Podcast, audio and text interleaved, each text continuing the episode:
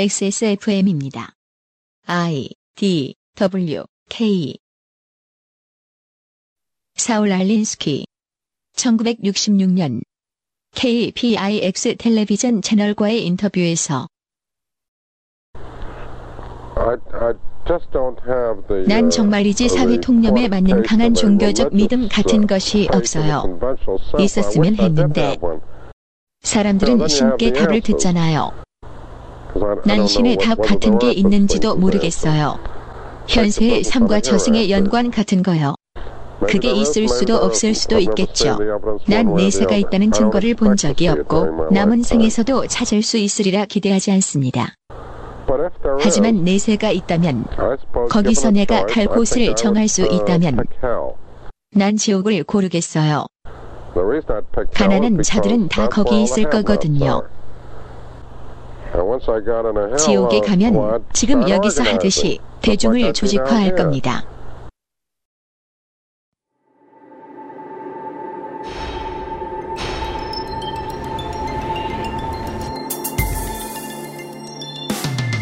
중산층, 화이트 칼라들이 우르르 나선 시위, 지하철 무정차, 도심 곳곳에서의 의도적인 소등, 집회 장소에 김밥과 주먹밥을 쌓아서 나누어주는 사람들, 선두에서 경찰에게 꽃을 꽂아주는 시민, 종편도 인터넷도 없던 1987년 6월의 이야기입니다. 이때의 변화가 장단은 있을지언정 지금까지 한국 민주주의의 밑그림이 되어 왔지요. 6월 민주항쟁 30주년에 보내드리는 그것은 알기 싫다.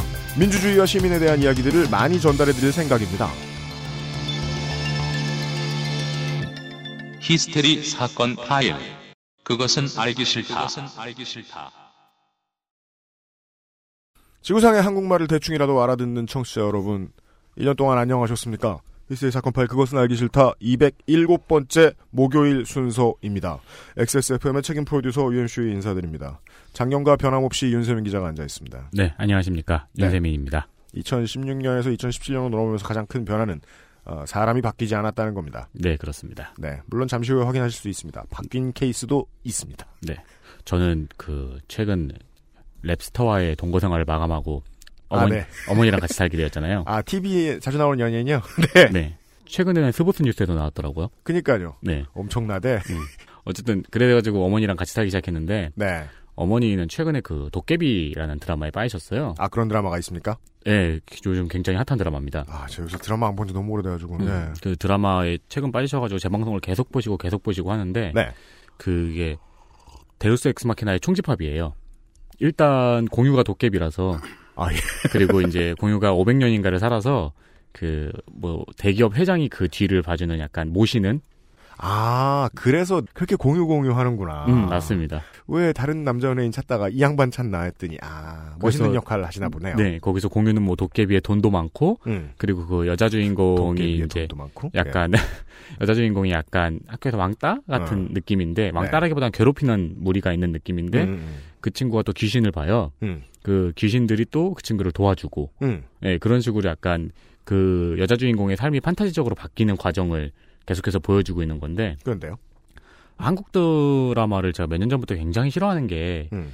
최근에 유- 그 흥행을 했던 영화들도 그렇고 음. 데육스 엑스 마키나로 전 국민을 중독시키고 있다는 생각이 들어서 그랬거든요. 아, 네네네네. 네, 뭐 주로 재벌이죠. 근데 재벌로 모자라서 이제는 판타지 요소가 계속 들어가고 네. 그러니까 사람들은 그런 정도의 뭐 10년 전에 조폭, 음. 그 다음엔 재벌 그 정도의 이제는 데우스 엑스 마키나요?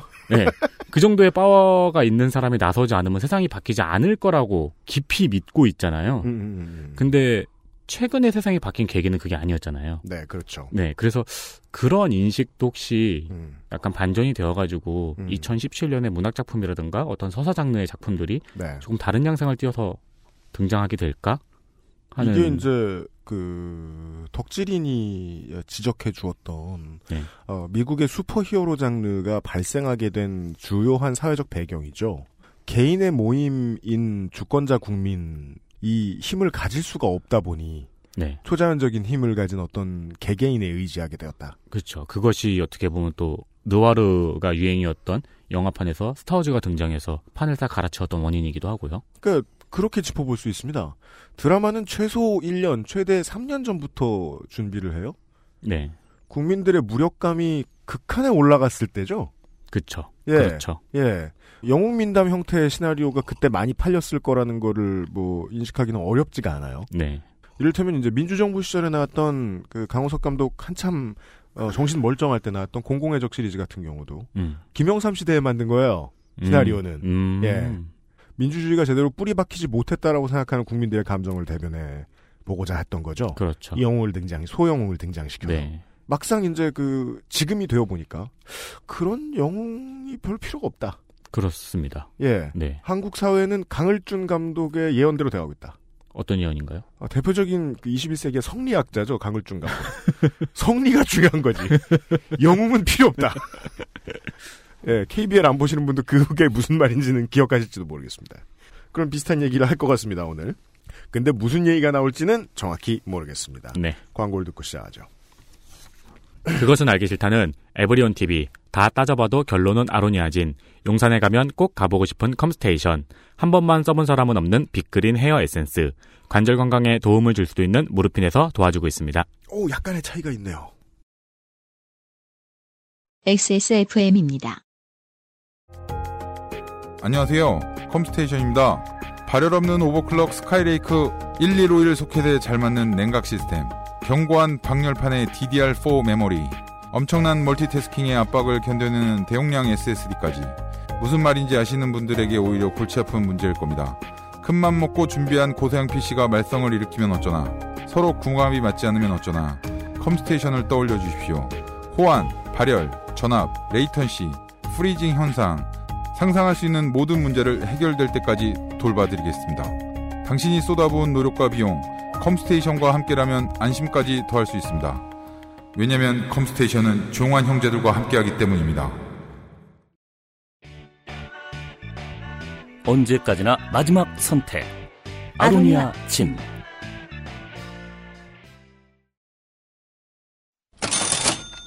광고와 생활. 새해도 어김없이 김상조 기술행정관입니다. 안녕하십니까. 새해 복 많이 받으세요. 새해 복 많이 받으세요. 네, 새해 복 많이 받으세요. 네. 저는 사실 어저께 자다가 죽을 뻔했어요. 왜요? 급작스럽게 호흡곤란이 오더라고요. 어, 왜요? 코가 너무 막혀가지고. 고양이 털 안 치워서 그런 거 아니야? 아, 그건 아니고. 네. 코감기가 너무 심하게 왔어요. 아, 건조, 건조해서 그런 거 아니에요? 약간 그런 감도 있고요. 음. 그래서 오늘 아침에 출근하기 전에 병원 갔다 왔거든요. 아, 진짜요? 예, 그래서 석션 가지고 콧물 한참 빼고요. 네. 네. 어우, 되게 힘드네요. 좀, 뭐라 해야 될까. 비강 쪽으로 되게 뭔가 무게감이 느껴져요. 아, 네, 그럴 때가 있죠. 머리가 되게 계란 같 은 느낌? 그게 지속되면 충농증이 되는 거예요. 예. 머리가 계란 같다고요? 예, 네. 그, 그 중앙에 그 밀도감이 있는 네. 무언가가 자리 잡고 있다. 단일 세포가 된 예. 듯한, 네. 아, 하여튼 되게 힘듭니다. 이게 작년이랑 재작년하고 비교하면은 날씨가 그렇게 추운 편은 아니에요. 맞아요. 겨울이지만. 따뜻한 겨울입니다. 하지만 한국은. 일교차가 상당히 크죠. 아, 맞아요. 이럴 때일수록 몸의 면역 체계에 문제가 생길 수도 있어요. 아, 네, 그 얘기 할 줄 알았습니다. 네. 자기가 죽다 살아나도 광고를 어떻게 해야 되겠다, 그걸. 가지고. 네. 그래서 무엇이든지 많이 잘 챙겨 먹어보자. 네. 아로니아진과 하루니아. 네. 설날맞이 할인 이벤트. 네. 복수 구매 시 더 할인율이 상승하고요. 그렇습니다. 아시는 분은 아시겠지만 아로니아진은 액상 형태에서 이제 희석해서 드셔야 되고 네. 하루니아는 그냥 하루에 한 포, 세 알. 어, 아무 좀- 맛도 안 납니다. 엄청 먹기 편하죠. 네, 괜찮습니다. 혼자 사는 입장으로서는 이렇게 희석해가지고 설거지거리를 만드는 것보다 한 포씩 뜯는 하루니아 그렇습니다. 추천드립니다. 맞아요. 그래서 남한테 선물할 때는 아로니아진. 네. 내가 먹는 거는 하루니아. 좋습니다. 아, 요즘 네. 종편에 아로니아 많이 나오더라고요. 그니까요. 네. 후발 주자들이 아, 역시 팟캐스트가 아, 종편에 비해 선발이다라는 걸 알 수 있죠. 네. 후발 주자들이 팟캐스트에서 먼저 팔린 물건. 아, 그 중에 시초는 누구? 아로니아진이다. 그렇습니다. 알아주십시오. 제가 지금 점심 먹고 감기약을 먹어가지고 좀 약간 해롱거리고 있는 상태거든요. 네. 혹시나 중간에 코 고는 소리가 들리면 오늘은 초코가 아닙니다. 그렇습니다. 오늘 초코 출근 안 했습니다. 감사합니다. 네, 김상조 기술행정관이었고요. 데우스 엑스 마키나에 대한 이야기를 했는데요. 그 데우스 엑스 마키나는 어, 주인공을 자기로 치환시켜서 생각할 많은 독자들로 하여금 무기력감을 해소해주는 네. 의미도 있습니다. 갑툭튀하는 어떤 천사. 그것과 함께 또 하나의 데우스 엑스 마키나의 심정적인 근본은 아, 연예인병입니다. 그렇습니다. 관심병입니다. 음. 내게 갑자기 생기는 좋은 일들 중에서는 종종 그 대중의 관심 혹은 대중의 지지가 있어야 잘 풀릴 수 있는 문제들을 이제 얽혀 있거든요. 네. 네. 올 한 해에 제가 이제 5년째 그것은 알기 싫다를 진행을 하면서 아, 꾸준히 느껴왔던 문제들을 드디어 2017년에야 제기할 수 있겠다! 라는 생각이 들었어요. 영글었다! 드디어 이 문제가. 어떤 저희가 엄청 무서워지는데요. 어, 정치인과 언론인이 가장 가져서는 안 되는 자세입니다. 관심병. 이게 많은 걸 망쳐요. 맞습니다. 최근에 언론의 본령에 대해서 고민을 가지고 있는 사람들이 갑자기 늘어났죠? 그 JTBC 때문에요. 그 JTBC의 기자가 에, 정유라 씨가 은신해 있는 곳을 덴마크 경찰에 직접 신고한 다음에 그걸 취재까지 한 것이 네. 어, 언론의 본령에 맞는 것이냐라는 의문 제기 가 네. 어떤 분으로부터 나왔습니다. 그분도 이제 미디어와 관련된 업체를 운영하는 경영인이세요. 좋은 글도 많이 쓰시는 분인데 그분의 이야기를 보고 에, 하루 동안 갑자기 이제 그, 그 정유라 최순실의 범죄에서 이것을 이제 어떻게 보도하고 해석할 것인가에 대한 문제로 온 국민이 고민을 한 번 했어요. 네. 이번 주 초가 그랬습니다. 2017년 정초가 그러했어요. 음, 음. 어떤 문제가 있었을 때 최초 12시간에서 24시간 내에 해야 될 건 구조 행위지 비평은 아니라고 생각해요, 저는. 음. 지금 이제 뭐 팟캐스트에도 많은 고정 출연자분들이 계시지만 팟캐스트를 언론의 뭐 그냥 팜이다 2군 정도밖에 역할을 못할 것이다라고 평가하시는 분들의 평가가 의미가 있는 것이 그렇게까지 성격 급하게 연글제하는 평가를 함부로 하는 사람들은 결국 메이저 방송에서 부르지 않아요. 음. 딱그 이유로 걸러져요. 음. 그런데 본인들이 그런 이유로 걸러졌다는 사실을 본인들은 몰라요. 다급할 뿐이죠. 예, 왜냐하면 어떤 무능은 설득할 수 없기 때문입니다. 음. 설명해서 고칠 수 없기 때문입니다. 개인의 경우에는 그래요. 제가 중요한 이제 교시처럼 생각하는 이런 명언이 있습니다. 잘난 척하고 싶을 때 이걸 반드시 기억해야 됩니다. 안 해도 된다는 걸. 그죠. 한 번 더 생각해 본 다음에 늦어도 괜찮아요. 따봉충놀이로 자기 인생을 낭비하고 있는 거, 낭비하고 있는 사람을 사람들이 논객이라고 생각한다는 건 안타깝고 부끄러운 일입니다. 네. 이것은 정치인들에게도 마찬가지로 적용됩니다. 네. 유명해져야 되는 게 맞거든요? 정치인이나 뭐 저널리스트나 자기 능력으로 인해서 유명해져야 되는 게 맞는데 선우가 틀렸죠. 자기 능력으로 인해서 유명해져야 돼요. 음. 자기 능력으로 유명해지지 못하면 유명해지지 않는 게 맞아요. 유명해지느라 다급하게 한 일들 때문에 세상을 종종 망쳐놓거든요. 네. 그들은 자신이 대중에 대한 어떤 데우섹스 마키나 역할을 해줄 수 있을 거라고 생각해요. 음. 갑툭튀한 영웅이 될 수도 있을 거라고 생각해요. 제가 실제로 많은 분들을 섭외하지 못하는 이유가 그것 때문이거든요. 저 사람은 연예인병 때문에 안 되겠다. 음. 근데 그건 단순히 띠꺼워서가 아니에요. 네. 주인이 국민이기 때문이죠. 이 원리를 정확히 알려준 사회학자이자 정치 전략가가 있었는데 오늘은 그 사람에 대한 이야기를 좀 할 것 같고요. 네. 그 양반에 대한 이야기로 6월 민주항쟁 30주년의 허구한 날 민주주의 이야기를 특집으로 다룰 그것은 알기 싫다에 문을 열어볼 수도 있을 것 같아요. 음. 네. 새로운 이야기를 들려주실 어, 새로운 인물. 2017년의 첫 주에 2017년에 XSFM의 영입 인사 1호가 등장합니다. 아, 그렇군요. 네. 네. 그동안 이제 그 기획 취재 임시 반장으로 수고해 주셨던 이선옥 작가께 지금 이 시간을 빌어서 감사의 말씀을 전하고 네. 네. 어, 그 자리가 바뀌었어요. 네. 아, 이 자리가 그 자리였나요? 이 자리가 그 자리입니다. 네. 어, 예, 프리랜서 기획 취재 반장이세요. 네. 이분은 정치인인데요. 근데 기획시저 반장을 하세요? 뭐 원래 정치인이 국회의원 못하면 뭐든 해야 돼요. 구직자 널리고 널렸어요. 우리 저 그 빚 갚느라 고군분투하는 저 은수미 차영인 보세요. 예. 정치인인데요. 제가 이제까지 만나본 정치인들 중에 가장 사고 구조와 위기에 대한 대응 체계가 일반인과 흡사한 인물입니다. 그러니까 당선이 안 되죠. 그걸 계속 말해줘도 그냥 그 긍정만 하세요. 음. 사람 답답하게. 음. 다른 어떤 정치인들보다도 그 정치인이 직업으로서 무엇을 해야 되는가에 대한 고민을 많이 설파하고 다니는. 음. 네. 직업적인 정치인은 자기가 영웅이 되려고도 함부로 하면 안 되지만 그죠. 빛을 못 보거나 패배하는 경험이 자꾸 쌓여도 그걸 가지고 많이 꺾이면 안 돼요. 음. 스트레스, 심리적인 데미지를 많이 받으면 안 돼요. 네. 그런 의미에서 이분은 어느 정도 요만큼은 믿을 만하다. 어, 꾸준히 하나 팬이기 때문입니다. 아, 여러 가지가 이해가 되네요. 네. 제가 되게 고민 많이 해서 섭외했다는 걸. 어, 윤세민 기자에게 이해를 시키고 음. 예 조성주 전 정의당 미래정치센터 소장 이 2017년 아, 그 아저씨 모신 첫 번째 영입 인사예요. 반갑습니다. 예, 반갑습니다. 네. 요즘 하나- 하나팬 이글스에게서 마음을 돌린 건 아니시죠? 모르겠어요. 이후에 여러 가지 고민이 듭니다. 아, 어쨌든 뭐 계속 하나팬은 유지할 것 같은데요. 네, 저도 뭐 하나에 매우 고마워요. 김태환 선수를 공짜로 줬어요. 그 제주의 야구 팬들은 네. 다이 이 즈음 때문에 말을 흐리더라고요. 그래요? 네, 그리고 시즌 시작되면 또 그럴 거면서. 그렇죠. 가서 울 거 아니에요, 감동해서. 그렇죠. 뻔해요. 네. 8회에 또 이게 목 뻘게 가지고 육성 응원하고. 최강 하나 뭐 이런 얘기 하고 있겠죠. 네. 소장님께 제가 음, 작년 말에 꾸준히 아 해주, 이런 걸 해줬으면 좋겠다라고 생각했던 건 결국 저는 이런 얘기들이었습니다. 네. 예. 어, 민주주의가 효과적으로 작동하기 위해서 에, 정치인 개인이 할 일은 뭐냐? 네. 어, 그것과 관련된 교본. 작년에 저희가 그런 말들 많이 했었죠. 직업 윤리를 네. 챙겨도 실제로 많은 것이 해결될 것이라고. 네. 네, 그것이 정치인에게도 분명히 적용이 될 텐데요. 근데 우린 살다가 이상한 싱가포르식 직업윤리 이딴 거나 들어봤지. 네. 예.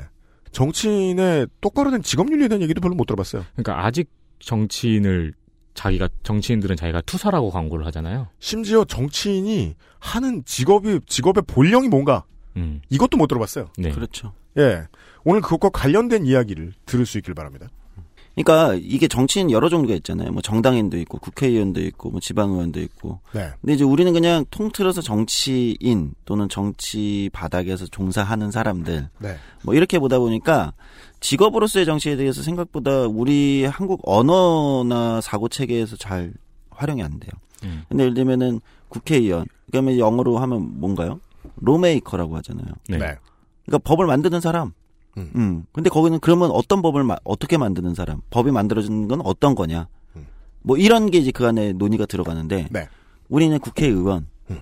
그 안에 사실 무슨 의미가 있나요? 이게 뭘까? 어, 세니터, 그치. 콩그레스맨 어, 뭐 하는 사람이냐? 안 들어가는 거죠. 네. 예. 네. 음, 그래서 굉장히 한국은 정치를 어, 두 가지 측면이 있는 거예요. 하나는 그냥 뭐 굉장히 권위적인 어떤 높은 양반들. 음. 또 한 측에는 최근 들어와서 어떤 트렌드기도 한데 연예인 비슷한 음. 이두 가지가 이제 어, 섞여 있는 것 같아요. 안희정의 잘생긴 대모험. 그렇죠. 연예인 비슷한. 네. 웅변가 정도로 생각하고 있는 것 같아요. 저도. 근데 네. 웅병가가 직업이면 이상하잖아요.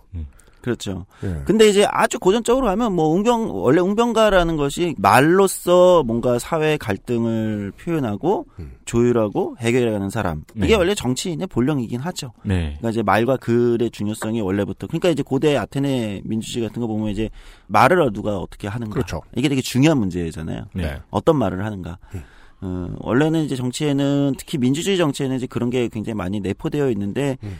어, 최근에 한국에서는 이제 정치가 그렇게 안 다뤄지고. 그러니까 이제 아까 직업 윤리 하셨는데 정치인의 그럼 직업 윤리는 뭐냐? 음. 정치인의 직업 윤리 이게 좀 사실 논란적인 부분이 있습니다. 우리가 뭐 제가 뭐 정치학 전공자 아니지만 막스 베버의 소명으로부터의 정치 뭐 이런 거를 보면 네. 정치인의 직업 윤리는 다른 직업 윤리하고는 좀 다르다라는 이야기인 거잖아요. 결국 막스 베버 이야기나 이런 것들이. 네. 그러니까 정치인은 어떤 자신이 추구하는 가치관의 신념 윤리만 추구할 수도 없고 음. 그렇다고 해서 음. 결과를 좋게 내는 네. 그렇죠 사회 어떤 공동체를 위해 헌신하는 사람이니까 결과를 좋게 내는 책임적 윤리만으로도 안 되고 음. 그두 개를 그럼 조화시켜야 되는데 음. 결론은 이거죠 그건 조화될 수 없는 것이다 음. 그러니까 정치인의 직업 윤리는 저는 본질적으로 딜레마라고 생각해요. 근데 이제 이게 중요한데 내가 나의 신념과 같이 우리 사회를 더 좋게 만드는 어떤 지향성 이건 뭐 각자 다를 수 있죠. 진보나 보수나 뭐 중도나 그리고 현실에 처한 문제들을 어쨌든 해결해 나가는 책임성 이 두 가지가 본질적으로 철학적으로는 조화될 수 양립할 수는 없다는 거예요. 음. 그러니까 딜레마 관계란. 네. 근데 중요한 건 아까 데우스 엑스 마키나 얘기하셨는데 내가 이 딜레마를 해결할 수 있어라고 생각하는 순간 정치인은 위험해집니다. 위험해집니다. 네. 음. 그러면서 이제 과도해지는 거죠.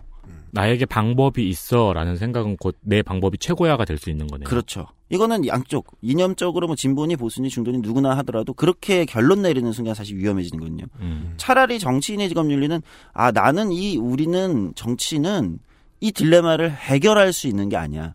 그냥 정치 직업으로 정치하는 사람들이 본인들이 받아 안고 가는 거야 그냥 쥐고 가는 거야. 딜레마라는 걸 그냥 안고 가는 거야. 이건 해결할 수 있는 게 아니라 네. 매 상황마다 그래서 내가 비난받을 수밖에 없는 거고 내가 결과에 대해서 책임질 수밖에 없는 거야. 음. 라는 생각을 차라리 가지는 게 어, 정치인의 오히려 직업 윤리에 가깝다는 거죠. 약간 좀 이상한 거죠. 그때 그때 서로 안 맞는 것들의 밸런스를 맞추기 위해서 계속 칼춤 추고 앉았는 게 직업인이 하는 일의 예. 중요한 포인트다. 그런 겁니다. 그러니까 예를 들면 이런 거예요. 링컨이 네. 우리는 뭐 노예 해방을 했다 네. 이렇게 했는데 또 한 측면에는 그 문제 때문에 몇 백만 명이 죽는 전쟁을 한 그렇죠. 사람이잖아요. 음. 네.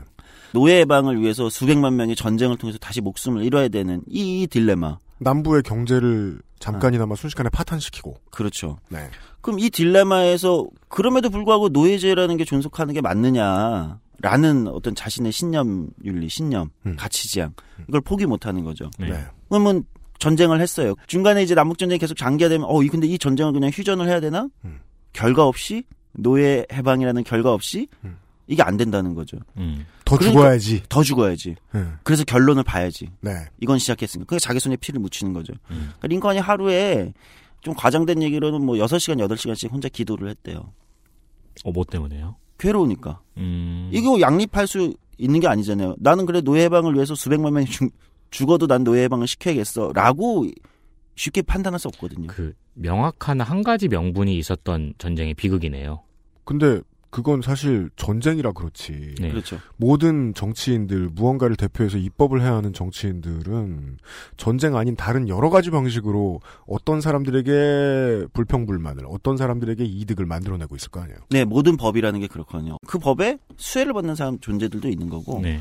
피해를 받는 사람들도 있는 거예요. 최근에 국회에서는 법사위까지는 통과가 안 되는데 상임위는 통과한 걸로 아는데 이력서에 네. 사진을 음. 빼는 비- 이제 일종의 차별 소지가 있는 거 아닙니까? 왜 비정상회담 이런 프로 그 외국인들 오면은 한국 이력서에 사진 있는 거 보고 깜짝 놀랐다. 그렇죠. 맞아요. 외국의 경우는 이제 특히 인종차별의 문제 때문에 음. 먼저 시행이 되긴 했지만 그렇죠. 그리고 이제 어떤 나- 유럽의 어떤 나라들은 어, 성을 못 쓰게 하는 이력서들도 있어요. 음. 섹스요? 아니요, 그 섹스 말고도 family name? 네, family name. 네. 왜냐면 그걸로 이제 민족이나 인종을 판단할 수 네. 있으니까. 음, 음, 음. 그러니까 그 정도로 이제 민감한데 이제 한국에서는 이제 그런 감수성이 별로 없었는데 하여튼 최근에 국회에서 어쨌든 사진이 차별 소지가 있다. 그리고 시- 실제 현실에서 청년들이 요즘에 뭐 취업 성형이라고 하잖아요. 네. 그 사진 잘 찍기 위해서 이제 이- 이런 자기 얼굴 아니잖아요, 거의. 예, 너무 심하니까. 음. 근데 그게 상임위를 통과했어요. 여소야대니까. 특히 환노위에는 야당이 많으니까. 음. 근데 이게 통과되는데 여기 가장 반발한 사람이 누구냐? 음. 집단이 사진관들이죠. 음. 재밌군요. 예. 음. 근데 그분들한테 실제 피해가 가는 갈 수 있어요. 그리고 가겠죠. 음, 그러면 이- 이거 어떻게 양립시킬 거냐? 음.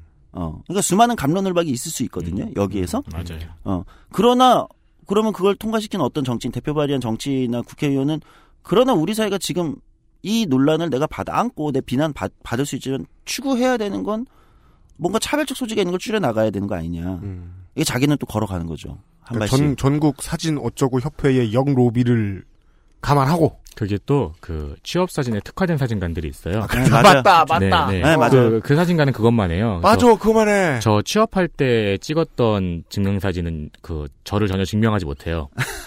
날 증명하지 않죠. 네, 날 주- 저를 증명하지 않고 네. 그거를 옆에서 저를 앉혀놓고 보정을 해줘요. 어. 자, 잘 보세요. 어떻게 변하는지 하면서 어. 막 타닥타닥타닥 이러면서 음. 그리고 되게 뿌듯한 표정으로 저를 바라봐요. 음. 맞아요. 그러니까 이제 이게 비슷한 예인 거예요. 아까 링컨처럼 링컨 그리고 이번에 이제 우리는 이제 최근에 있던 이제 차별 소지가 있는 어떤 이력서 사진을 네. 뺀다. 이게 이제 누구에게는 피해가 가고 누구에게는 수혜가 가고 음. 사회가 더 공동체가 더 진보하는 방향인 것 같지만 또 그 안에서도 당연히 갈등이 있는 거거든요. 근데 이거를 일반 모든 시민들에게 자 당신들의 책임이요 당신들이 판단하세요. 이렇게 해버리면 이 모든 고통을 그냥 시민들이 안는 겁니다. 그 순간 어떻게 되냐 시민과 시민들 사이가 오히려 갈등과 분란으로 쪼개지죠. 그죠 싸움이 일어나. 싸움이 일어나는 거예요. 그래서 그걸 어떻게 하는 거냐? 그걸 야 우리가 이러면 안 되지. 그건 니네가 싸워야지. 하고 맡긴 사람들이 바로 정치인이라는 존재들인 겁니다. 음. 그러니까 그들은 기본적으로 그래서 그 딜레마를 숙명으로 안고 가는 직업인 거죠. 그 직업 자체가. 근데 이제 어 한국의 정치인이나 다른 한국의 정치라는 직업을 바라보는 시선도 여전히 이제 이런 것보다는 투사. 음. 그죠. 그 이제 우리나라에 또 한국에 맥락이 있겠죠. 민정 사이다. 발언하는 사람. 투사. 어, 나의 갈증을 해결해 주는 사람. 자기 뜻을 반드시 관철시키는 사람. 응. 그게 87, 87 항쟁 전에는 사이다 발언 할 줄 아는 사람이 대단한 사람이었어요. 그렇죠. 무서운 시대였으니까. 근데 시민의식이 아직 거기에 머물러 있을 것 같지는 않은데, 그러니까 정치 구도를 우리는 이제 계속 그런 구도. 이거는 두, 두 가지 측면이 있을 텐데 하나는 사실은 정치인들이 그거를 유도하는 측면이 있어요. 음. 그 구도가 유리하니까. 선거하기 편하죠. 그렇죠. 가장 편한 거예요. 적대적 구도라는 게 상대를 적으로 딱 설정하면 자 이제 우리 편 모여 이런 게 제일 쉬운 거죠. 음. 네. 예, 가장 손쉬운 구도에 쉽게 빠져드는 거죠. 네. 우리가 살아가는 현실은 그렇게 손쉽게 선악의 구도는 현실은 잘 없잖아요. 그렇죠. 있을 리 없죠. 예, 뭐 가끔 나타날 수는 있는데 네. 그런 이제 명확한 선각의 대결이 아니에요. 현실에서 우리가 겪는 살아갈 때 겪는 문제들은 아 이거 참 어, 어려운 문제들이다. 또는 이 사람이 선한 의도로 해도 그게 악한 결과가 되는 경우도 많고 선과악으로 나눌 수 있는 세상이 아니거든요. 음. 그렇기 때문에 정치인들은 선과악의 구도로 문제를 설정해 버리는 건 손쉬울 수는 있지만 음. 그럴수록 현실의 문제 해결에서는 동떨어지게 된다는 겁니다. 음. 예, 오히려 음. 예. 현실은 선과 악의, 악의 대결이 아니니까. 그렇죠. 네. 어. 네. 그래서 이런 딜레마들을 인지하고 인식하는 거. 이건 이건 정치인만이 아니라 뭐 우리가 얘기하는 사회 운동가, 시민 단체, 약간 이제 정치적 갈등이나 사회 갈등을 다루는 대부분에서 사실 발- 비슷하게 발생하는 문제일 수 네. 있는 것 같아요. 그 NGO들까지 영역이 넓어지네요. 네, 생각하니까. 맞아요. 네. 그러니까 사실 그래 NGO들은 뭐 우리가 보통 뭐 비정부기구 뭐 이렇게 하면서 뭐 정치적으로 비정치적인 조직 이렇게 생각해요. 아니에요.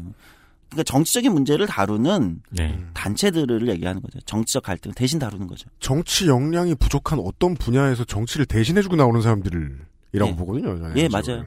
실제 정치적 조직, 정치를 다루는 조직들이라고. 그러면서 계속 우리가 하는 일을 니네가 해야 된다고 주장을 하고 있잖아요. 네. 또 근데 이제 NGO들이 본인들의 이건 그런 거죠.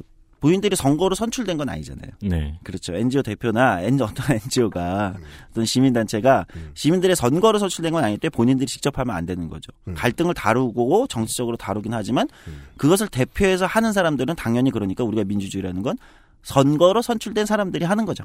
네. 네. 대표성이 있어야 되니까. 최소 이게 이제 위임이라는 거겠죠 아마. 네. 예, 그런 존재들인 거죠. 음. 물론 그걸 뭐 조직으로 얘기하면 정당인 거고. 음. 예. 예, 이렇게 되는 건데 이뭐 얘기가 좀 원론적으로 가는 것 같기도 하지만 저는 이런 얘기를 한번 다뤄볼 필요가 있겠.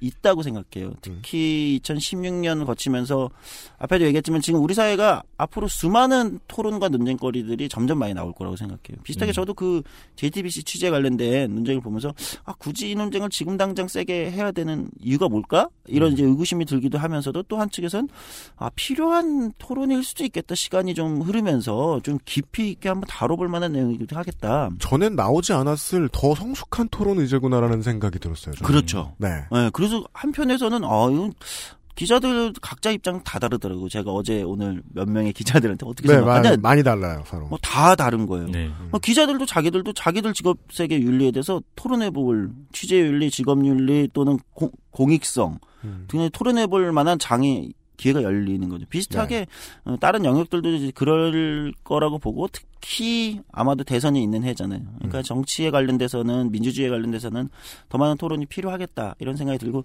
저는 뭐 당연히 그 과정에서 오늘 다루겠지만 이제 사울 알린스키 미국의 네. 사울 알린스키의 사회 운동론, 조직론 또는 저는 정치 사상이라고 보는데 정치학으로 사울 알린스키를 좀 더 읽는 편인데 네. 독해를 하는 편인데 그런 부분을 한 번쯤은 더 다뤄볼 필요가 있겠다 이런 생각이 많이 들었습니다. 음. 네. 이름이 나왔습니다. 네. 네. 물론 그, 이 이름도 중요, 사울 알린스키의 이름도 중요합니다만은, 그 아실이 뭐 다른 얘기도 많이 할 거예요, 또.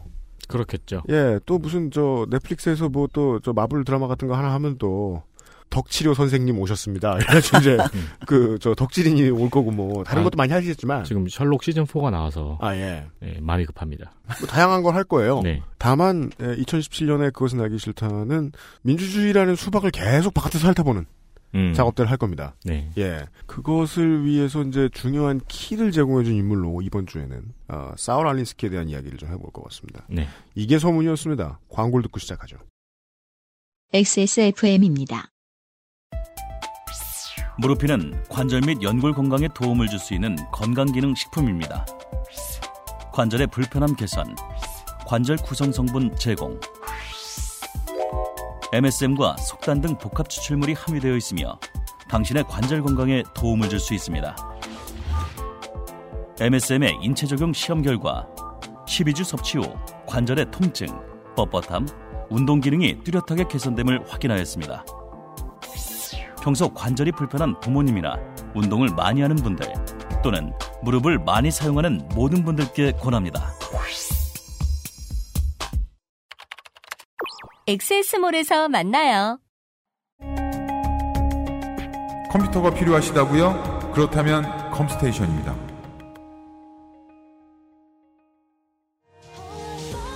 염색, 드라이로 인한 모발 극손상 걱정이시죠? 새로 나온 빅그린 데미지 케어 헤어 에센스 끈적임 없이 마법처럼 흡수되는 텍스처로 언제 어디서나 건강하고 촉촉한 머릿결 물 한 방울 안 섞인 식물 유래 성분으로 천연 보호막 하세요 Big Green 건강하고 촉촉한 머릿결 빅그린 데미지 케어 헤어 에센스 지금 봤는데요. 네. 제가 앉은 자리에서 음. 유피디님 머리 위에 저 알파카 그림은 언제 생긴 건가요? 아, 저거, 저, 지난번, 저, 요파시 공개 방송 하고서요. 네. 그, 저거 알파카 아니고요. 네. 라마예요. 아, 예. 제가 자꾸, 저, 저, 침을 튀긴다고. 네. 네, 청취자 여러분들이, 어, 저를 닮은 라마를 그려주셨어요. 예. 훌륭한 유화예요? 보고 그러게요. 있으면 되게 비싸 보여요? 음, 되게 생뚱맞게 걸려 있네요. 네, 멋있죠? 네. 예, 저걸로 언제 저 대문 그림 바꿔볼까 해요. 약간 샤갈 느낌 나는 눈 맞는 라마. 음. 뭐 이런, 예. 왜 그 르네상스 때 그림들 보면은 예. 이게 명화인 건 알겠지만 나는 왜 이 인물들의 표정이 웃긴 걸까 하는 명화들 있잖아요. 그렇죠. 약간 그런 표정을 짓고 있어요. 네. 다만 이번의 경우에는 이제 윤세민이 정확히 봤다. 어, 저 라마는 모든 사연을 다 품고 있다. 어떤 사회운동가의 등장은 그 사회가 무엇을 겪었느냐를 다 표현해 줍니다. 네.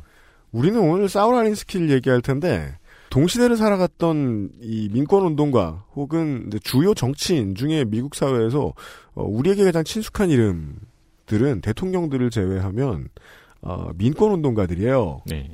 말콤 엑스 같은 인물들이죠. 네. 무장투쟁의 선봉에 서 있다가 암살당하기 전에는 그 노선을 180도로 바꿨던 인물입니다. 네. 네. 영화 같은 거 나중에 보시면 말콤 엑스라는 영웅은 어쩌다가 나왔을까. 음. 그 본인이 나올 만해서 나온 것이 아니라 사회가 이런 사람을 한 번쯤 위로 올려줄 만 해서 올라온 사람이라는 거예요. 네. 무장투쟁이 생겼다라고 나라에 보여주어야 할 이유가 있었고 소수민족이. 그래서 그걸 대변해줄 인물이 나왔고 그걸 대변해줄 종교로 어떤 사람들이 어, 무슬림이 되자고 하자 무슬림이 되는 사람들이 늘어났고 그 이후에는 기독교세가 이제 민권운동에서 득세를 하면서 네. 비폭력주의가 이야기가 많이 나오면서 거기에 또 감화되죠 말콤 엑스가 네. 거기에 의해서 변질이라고 해서 아, 내부 투쟁에 의한 숙청인 것처럼 암살당해요. 그렇죠. 그의 삶을 보고 있으면 드는 생각이 아 그가 뛰어나기도 뛰어났겠지만 이런 일을 해줄 사람이 필요했구나 음. 라는 생각이 진짜 많이 듭니다. 그러니까 사회는 영웅을 만들어 준다는 거죠. 그 연장선으로 보면은 투팍이 있죠. 네, 네. 사회 때문에 영웅이 된 네. 스타. 음 지금 투팍 같은 사람이 나오면 그냥 잡범 성추행범이에요. 음. 허구한 날 사과해야 돼요. 가사 이렇게 써서 미안하다고. 그렇죠. 허구한 날. 집에서 혼자 하는 게 낫다고. 네. 어, 그리고 어떤 사람들은 시대에 의해서 필요에 의해서 나타나는데 그 사람들이 만들어 놓은 전략 교본 같은 것이 음. 뭔가 세계의 유닉스 시스템을 통해서 전 세계로 돌아다닙니다. 네. 소위 말 알린스키 병법 이렇게 해가지고 돌아다녀요. 음. 맞아요. 어, 소위 알린스키 병법 이렇게 해서 뭐 네. 우리는 오늘 왜 이 사람에 대한 이야기를 듣게 되는 겁니까? 어, 두 가지를 말씀드릴 수 있을 것 같아요. 미국의 20세기는 특히 알린스키가 주로 활동했던 어떤 1930년대부터 70년대 초까지는 극단적인 혼란의 시기였어요. 네. 어, 여러 가지 큰 변화들이 있었던 시기고 그 시기를 대표하는 사회 운동가이자 저는 정치 사상가 아, 이렇게 보기 때문에 그렇게 불러요. 예, 역시 비슷하게 아주 혼란스러운 시기를 지금 지나고 있는 대한민국에서도 참조할 만한 측면들이 굉장히 많다. 정치적 변화가 큰 네. 음. 이게 하나가 있는 거고 최근에 한국에서 일어나는 다양한 민주주의 내 사회 갈등들을 어떻게 바라볼 것이냐. 네. 그리고 그게 어떤 방향으로 가는 것이 더 공동체에 좋을 것이냐라는 고민에서 어 저는 알린스키를 한번 돌아볼 필요가 있겠다. 이 사람의 어 전략 전술. 왜냐면은 한국에서 지금 의미 있는 사회 갈등들 그리고 뭐 그걸 투쟁이라고 얘기하던 싸움들이 또 성과를 내기도 하고 그런 거예요. 최근에 뭐 이화여대 그렇잖아요. 도 그렇고 뭐 촛불 집회도 마찬가지겠죠. 그리고 그 안에 굉장히 다양한 쟁점들이 생기는데 음. 이런 것들을 알린스키라는 틀을 가지고 다시 해석해낼 수 있는 측면이 있다. 네. 그럼 우리가 어, 또 앞으로 닥칠 다양한 갈등들을 어떻게 좀 다룰 것이냐 네. 이런 것들을 좀 볼 수 있고요. 네. 어, 흥미로운 건 이 사람이 워낙 많은 사람과 연관돼 있어요. 예, 음. 지금 현대적 인물하고도 예를 들면 대표적인 게 알린스키는 이제 1909년에 시카고에서 태어난 사람입니다. 이 네. 유- 러시아계 유태인이죠. 그 네. 자녀인데. 근데 알린스키하고 가장 밀접한 연관이 있는 사람을 꼽는 게 최근에 미국 대선에서 패배했지만 힐러리 클린턴 네. 그리고 오바마 두 네. 사람을 어, 미국의 보수 쪽 매체들에서는 알린스키의 수제자들이다. 라고 엮어요. 예, 그렇게 엮어요. 그리고 실제 그것은 어, 본인들은 공식적으로는 부인하지만 버락 네. 오바마나 힐러리 클린턴은 음. 공식적으로 부인하지만 실제 그 두 사람은 알린스키에 강력한 영향을 받은 사람입니다. 그 보수 매체에서 다뤘다는 그 문장과 네. 본인들이 부인했다는 문장은 지금 미국이 알린스키를 바라보는 시각을 그대로 보여주는 거네요. 예, 그대로 보여주는 거죠. 뭐냐면 네. 알린스키는 비유가 적절치면 해리포터의 볼드모트 같은 거예요. 급진 좌파의 아버지인 네. 걸로 이제 몰아가기 전은. 음. 그렇죠. 그리고 그렇게 불러도 이상이 없는. 예, 이상이 없는 굉장히 급진적인 사- 그래서 누구도 현대 미국 정치에서는 알린스키를 공식적으로 얘기하지 않아요. 그의 강력한 영향을 다 받고 그의 어떤 그 조직론이나 이런 것들 때문에 미국의 새로운 노동운동들이 또 새롭게 출현하고 있음에도 불구하고 그걸 알린스키하고 공식적으로 연결시키지는 않는 거예요. 정치인들은 다 부정합니다. 볼드모트 참 좋네요. 예. 있는 줄은 다 알아. 예. 네. 말을 안 해서 그러지. 그 심지어 어, 이번에 이제 미국 공화당 그 경선에서 이제 트럼프가 어쨌든 압도적으로 미국 공화당 주류나 다른 세력들을 이제 누르면서 이제 그리고 대통령까지 당선됐지만 네.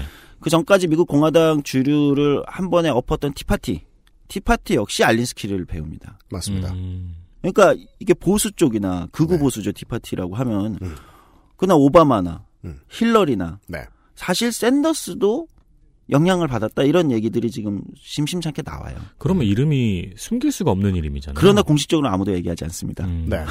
한국 정치에서 종북 같은 거 느낌이고 미국 뭐 영화나 이런 데 볼드모트 같은 거죠. 그러니까 굉장히 독특한 사람이에요. 음, 근데 이 사람은 원래는 1960년대까지는 미국의 남부에 마틴 루터 킹이 있다면 북부에 알린스키가 있다. 네. 라고 얘기할 정도로 음. 미국을 대표하는 사회운동가이자 사상가였는데 어느 순간 이제 지워진 거죠. 그러나 그의 후예들이 정치적으로 사회운동적으로 굉장히 큰 성공들을 거두고 네. 어, 그 이론들은 전 세계로 뻗어나갔습니다. 한국에도 어, 흥미로운 게 이게 한국에서도 약간 알린스키와 볼드모트 같은 게 있어요. 그래요. 한국의 60년대, 70년대 도시 빈민운동, 예를 들면 그때 이제 학생운동이 주력이 아닐 때잖아요. 네. 6, 70년대 소위 이제 크리스찬이나 기독교를 바탕으로 해서 어쨌든 그 외피죠. 일단 그 보호 아래 네. 민주화 운동이나 노동 운동을 했었던 분들은 알린스키를 다 배웠대요. 네. 음. 그러니까 그분들은 그냥 가면 먼저 제일 먼저 학습하는 거 소위 학습이라고 하는데 그 운동권들 그 세대에 음. 어 알린스키 당연히 배웠지. 그리고 기독교계의 어르신들이 이제 지금의 개척의 의미 말고 네. 옛날의 개척에 대해서 이야기하는 걸 가만히 듣고 있으면 다 알린스키. 그 맞아요. 시민 운동 조직 방법이에요. 네. 맞아요. 네. 시민운동 조직 방법. 그거의 그거의 원류가 바로 알린스키입니다. 방법론. 예. 그러니까 우리가 오늘 제가 이제 듣게 될 거라고 예상하는 이야기가 그건 거예요. 제가 보기에는 무의미해 보이는 네. 어, 저 사람 왜 연예인병원로 난리야 좀더 자세히 알아보지 싶은 논쟁들이 좀 있었는데 나중에 알고 보니까 좀 필요한 논쟁이었어요. 결국 논쟁이 커져서 음. 이제 메이저 방송들이 어, 촛불 집회와 에, 시민이 이제 갑자기 거리로 쏟아져 나오게 된 이유 같은 것들을 쭉 보여주면 그게 이제 예전에 열심히 조직화해서 시- 집회하던 땀 흘려서 고생하던 이 정치 조직 하던 사람들을 무시하는 처사다. 음. 시민들과 그들을 분리하는 형태의 서사는 네. 이런 식으로 화를 내시는 거예요. 네. 아닌데 메이저 방송은 지금 그냥 자기들 방식으로 참여하고 모두가 조직되면 좋겠다라는 말을 애둘러서 하고 있는 거라고 봤는데 네. 근데 제가 보는 방식으로 이야기를 하나 아니면은 그 전에 오랫동안 정치 조직에서 활동하신 분들이 이야기를 하나 반대 얘기인 것 같은데 관심사는 동일한 거예요. 시민이 어떻게 이런저런 목소리를 효과적으로 낼 수 있을까에 대한 고민. 그렇죠. 예. 그그 주제로 코딩을 했던 인물. 네. 음. 그리고 그걸 이론화시키고 실제 그걸로 실천적인 어, 엄청난 성과들을 거두고 그걸 전 세계에 수출한 사람이에요. 본인이 직접 교육을 시켜가지고 예. 전 세계 그 사람들을 파견을 보냈죠. 그 네. 사람들이 일본으로 가고 한국 당시에 70년, 6, 70년대 일본, 한국, 뭐 동남아 네. 뭐 이런 데로 가서 네. 거기서 또 그걸 전파했던 거죠. 그러니까 한국의 6, 70년대 민주화 운동도 그 영향을 받은 거죠. 그분들이 오셔가지고 네. 그러니까 알린스키에게 교육받은 선교사의 외피를 쓴 음. 분들이 오셔서 음. 알린스키의 주민조직론, 시민운동 조직론, 예를 들면 이런 것들을 배운 거죠. 네. 근데 이게 80년대에 가면 네. 한국이 1980년대에 가면 이제 학생 운동이 주류가 되면서 이게 사라집니다. 알린스키라는 얘기. 그 80년대 학생 운동했던 예를 들면 지금 주류 386 정치인, 586 네. 정치인 이런 분들 있잖아요. 네. 이런 분들은 알린스키를 몰라요. 음. 또는 희미하게 알죠. 아 그거 70년대 꼰대 선배들이 그 얘기하던 아니야? 아그 후진 거 네. 이렇게 얘기합니다. 왜 그렇게 뒤로 처지고 터부시되고 그랬던 건가요? 막스레닌주의가 본격적으로 80년대 학생 운동은 막스레닌주의가 더, 재밌습니다. 예, 네. 주류로 딱 들어왔던 거죠 학생 운동이. 네. 근데 실제 알린스키의 이 시민운동 조직론이라는 건 미국에서는 막스레닌주의가 먼저 있었고 그 다음에 이게 이제 메카시즘에게 끊기고 그 다음에 실패를 하면서 미국의 막스레닌주의적 어떤 급진적 흐름이 실패한 후에 나온 게 네. 재건한 거죠. 그러니까 막스레닌주의를 재건한 게 아니라 아 그건 아니야. 음. 아, 막스레닌주의의 어떤 이런 걸로 미국 사회를 변화시킬 수 있는 게 아니야. 우리는 민주주의라는 틀 안에서 다른 방법으로 사회를 바꿔나가고 싸우는 거야. 라고 선포했던 사람이 바로 알린스키거든요. 그러니까 거기는 순서가 바뀌었던 거예요. 네. 근데 한국에서는 이게 거꾸로 된 거죠. 음. 알린스키가 먼저 들어오고 80년대 막스레닌주의가 네. 왜냐면 냉전이니까 네. 그렇게 됐던 거예요. 알린스키는 어쨌든 사회주의 이념은 아니거든요. 음, 맞아요. 네. 막스레닌주의와는 연관이 없는 거예요. 오히려 단절하고 나온 거거든요. 음. 네. 그러니까 한국에서는 이게 거꾸로 되면서 알린스키는 80년대를 거치면서 지워져 버린 겁니다. 80년대, 90년대 거치면서 완전히 지워져 버린 거죠, 한국에서는. 얼마나 지워졌냐면 지금도 이 사울 알린스키 어그 원어민들의 발음으로 들으면 어 서울을 그 미국인들이 읽을 때처럼 들려요. 세울? 서울 알린스키예요. 네. 맞아요. 예. 이 알린스키를 한국에서 검색을 하면 조성주가 제일 먼저 나옵니다. 소장님 이름이 제일 먼저 나와요. 그러니까 아니 이 정도의 인물인데 아 연관 검색어가 아, 죄송합니다. 소장님이다. 그 반대로 검색해도 마찬가지예요. 네, 그래요, 맞아요. 반대로 검색해도 마찬가지예요. 맞아요. 그러다가 이제 이게 어느 어디에만 유일하게 남아 있었냐면 한국에서는 사회복지 운동하시는 분들. 음. 그러니까 사회복지사 이런 분들은 실제 그 굉장히 가난하고 이제 빈민층이나 이런 분들 직접 접하잖아요. 네. 그러니까 사회복지사가 어떻게 극빈층이나 사회복지 대상자들을 어떻게 만나고 그들을 어떻게 이렇게 자활이라고 보통 얘기하죠. 이런 걸 어떻게 할 거냐 여기에 방법론으로는 남아 있었던 거예요. 그 동국대 박순성 교수님이 이제 그이 알린스키의 1971년적인 급진주의자를 위한 규칙을 음. 당시에 선생님 아마 참여연대 집행위원장 하실 텐데 하실 텐데 참여연대라는 한국의 대표적 시민단체에 있는 간사들이나 활동가들을 위한 뭔가 교본이 필요하겠다. 음. 이렇게 생각하고 본인은 이제 워낙 옛날에 그 저기 하셨던 아, 기억 음. 더 연배가 있으신 분이니까 네. 아, 알린스키를 다시 번역해야겠다. 네. 이러면서 이제 번역을 하시면서 음. 이제 시민운동 쪽에서 조금 알리게 된 거죠. 음. 근데 이제 그 다음에 또 이게 생각보다 많이 알려지지 않았다가 어, 자랑 같은데 제가 이제 알린스키를 다시 재조명하면서 네. 음 이제 다시 얘기가 된 거죠. 그리하여 연관 검색어를 탈환하셨습니다. 네, 탈환했습니다. 그리고 그 덕분에 제 책보다 그 원래 박성 교수님 번역했던 급진주의자를 위한 규칙, 네. 그게 이제 원래 절판됐다가 다시 이제 음. 팔리기 시작하니까 네. 다시 이제 인쇄에 들어갔대요. 그래서 교수님이 언제 만났는데 저한테 아주 고맙다고. 그것은 마치 인순이에게 고마워하는 카니발 같은 거네요. 그, 그래서 이제 이런 개념인 거예요. 아니 뭐 만약에 네. 아, 우리 조성주 소장처럼 아, 내가 소시적의 NL이었다. 네. 그러면 아니 뭐 이렇게 공개적으로 막 얘기해도 되는 거야? 그럼요. 전 조이 돌려요 NL들을. 자켓 안쪽에 써 있다고.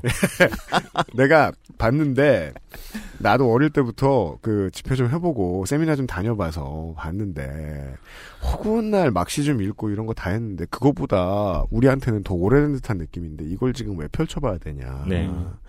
우리가 이제 좀 그 아실 오래 들으신 분들은 좀 오래된 얘기입니다만은 어, 신인류 연대기 같은 걸 준비하는 기분이 들었습니다. 저는 요거 이제 관련된 공부를 하면서 어떤 공통점이요? 최신의 개발자들이 유닉스의 최초 코딩 시결을 알아두는 것은 매우 의미가 있다는 거죠. 음. 예. 우리는 마치 지금 벨 연구소의 개발기를 듣는 것 같은 기분으로 들어주시면 좋지 않겠는가 음. 하고 생각을 합니다. 음. 예. 근우 이전에는 어떤 조상들이 있었는가를 알아보는 것처럼. 음. 저는 민주주의도, 어, 세심한 개발자의 손길이 중요하다고 여기는 사람이기 때문에. 아, 그렇죠. 예. 네, 맞아요. 어쨌든 생명력이 질긴 거죠. 알린스키의 운동론이라는 게 네. 이게 본격적으로 큰 성과를 본 거는 40년대, 50년대, 60년대인데 음. 이게 살아남아서 사실 80년대 정치적 성과 그리고 이제 결국 버락 오바마를 탄생시킬 때 이제 가장 크게 주목을 받았, 받았던 거죠. 음. 미국에서는. 오바마가 이제 또 그 대표적인 시카고의 직업 정치인이란 말이에요. 처음부터 직업 정치인으로 큰. 그렇죠. 예. 아, 알린스키의 조직에 처음 들어가서 간사일로. 그걸로 이제 처음 시민운동을 시작해서 지- 정치로 이제 가게 된 거죠. 예. 컬럼비아 대학 졸업하고 와서. 월, 예. 월급이 뭐 천 달러 좀 넘었다 그래요? 그때 네. 받았던 게. 음. 예, 예. 연봉 한 1만 달러 조금 넘어드니까 한 월급 1000달러. 그러니까 그래서 그 처음에 그 알린스키의 조직 그때 이제 알린스키는 1972년에 죽었으니까 음. 오바마가 그 시카고에서 처음 그 주민운동 조직에 들어갔을 때 알린스키 그 이제 조직에 들어갔을 때는 85년도 아마 이럴 거예요. 84년 5년 뭐 이럴 때니까 컬럼비아 대학 졸업하고 왔을 텐데 그때 이제 처음 거기서 배우고 아 이렇게 사람들을 조직하고 해야 되는 거구나. 음. 이렇게 이제 알게 되고 그 다음에 이제 로스쿨 가서 뭐 변호사 네. 하버드 로스쿨 가가지고 예, 변호사 되고 다시 시카고로 와서 이제 직업 정치 시작한 거거든요. 네. 오바마는 그렇고. 네. 이 사울 알린스키에 대한 이러한 뭐 간단한 바이오그래피가 음. 좀 있었으면 좋겠어요. 네, 말씀드릴게요. 1909년에 시카고 시카고가 이제 주 무대였어요. 음. 예. 1909년에 태어났고 음. 어, 이 사람이 원래는 시카고 대학에서 범죄학을 전공했습니다. 범죄학을 전공해서 네. 대학원을 가죠. 범죄학 전공. 어, 예, 예, 예. 예. 음. 근데 흥미로운 건 이게 유명한데 유명한 일인데 음. 어, 범죄학을 제대로 공 실천적으로 공부하고 살해 조사를 하기 위해서 알카포네 깽단에 들어갑니다. 직접 자기가. 네. 그래서 알카포네 마피아 그 안에 조직원으로 생활을 하면서 직접 범죄학에 관련된 논문을 이제 작성하고 네. 뭐 이런 이제 굉장히 좀 약간 기인이죠. 음. 어 그러다가 이제 아 자기는 학자로서는 뭐 좀 자기 전망이나 이런 게 별로 없다 생각하고 이제. 그때부터 네. 어, 저 이제 미국이 굉장히 급진화되던 시기인데 사회 운동을 시작하죠. 처음 시작한 게 노동 운동이에요. 근데 뭐에서 시작했냐면 이 노동운동을 원래 미국의 주류 노동조합이 이제 AFL이라는 이제 미국의 노동조합이 있었는데 거기는 이제 주로 이제 백인 네. 숙련공 중심 뭐 이런 제조업 이런 건데 산별 노조 회의, 산별 노조가 이제 만들어지는 좀 급진적인 노동운동 흐름이 생기죠. 그 유명한 사람이 이제 존 루이스라는 미국의 음, 전설적인 노동운동 지도자입니다. 존, 엘, 루이스. 1880년에서 1969년. 대공황의 늪에서 미국의 대량 생산 산업 노동자들을 보호하기 위해 만들어진 조합연맹인 산업조직위원회의 창설을 주도한 노동운동가. 전무후무한 조직화 능력과 조직 장악력을 바탕으로 프랭클린 루즈벨트의 당선에 지대한 공을 세웠으며 이를 토대로 조합의 목소리를 끌어올려 노동자 계층을 뉴딜 정책의 수혜자로 만들어낸 어찌 보면 탁월한 정치가입니다. 1946년 봄부터 연합광산노조의 40일간 전면 탄전 폐쇄 파업을 이끌면서 전년도 말부터 자동차, 전기, 철강 산업에서의 파업에 강경하게 대처하느라 진이 빠져있던 트루먼 정부에게 항복을 이끌어낸 성과가 가장 유명합니다. 노조를 참 싫어하던 트루먼 행정부는 표면적으로는 탄광을 압류하여 석탄 생산을 재개하게 만들었지만 뒤로는 광산 소유주를 압박하여 노조의 요구를 거의 모두 들어주도록 해버렸거든요. 말년에는 린든 존슨에게 대통령 자유훈장을 받기도 했습니다. 광산이 군대보다 더 세던 시절. 그렇죠. 네. 네. 대단한 전략 전술을 발휘했던 음. 존 루이스라는 노동 운동가가 했던 이제 CIO라는 산별노조 회의에 노동 운동의 이제 간사 역할, 막내 간사 역할 같은 걸 하면서 네. 이제 알린스키의 운동을 시작하죠. 그래서 알린스키가 그 존 루이스의 채- 책을 평생 세 권 썼는데 본인이 쓴 책 한 권이 그 존 루이스 전기예요. 존 루이스라는 그 노동 운동가는 공화당 평생당원이었어요. 음. 원래는 미국 공화당이 이제 노동운동이랑 친했으니까. 근데 전략적으로, 어, 뉴딜을 추구했던 루즈벨트하고 손을 잡습니다. 음. 그게 뉴딜 맞아요. 동맹의 출현이에요. 음. 네. 그러니까 미국 민주당이 처음으로 노동운동과 손을 잡은. 2차 대전 때부터 민주당과 공화당의 성격이 cross fade 되죠. 그쵸. 음. 예, 지금 우리가 생각하는 공화당과 달리 19세기까지의 공화당은 민권 우선, 네, 민생 우선 이런 거였기 때문에. 링컨이 공화당, 공화당 출신 최초 대통령이 링컨 아닙니까? 네, 네. 네. 거기다가 노동운동은 다 리- 공화당이었죠. 네. 그 그런 거죠. 북부를 중심으로. 네. 근데 그 cross 될 때 그게 바로 존 루이스라는 그 광산노조 위원장.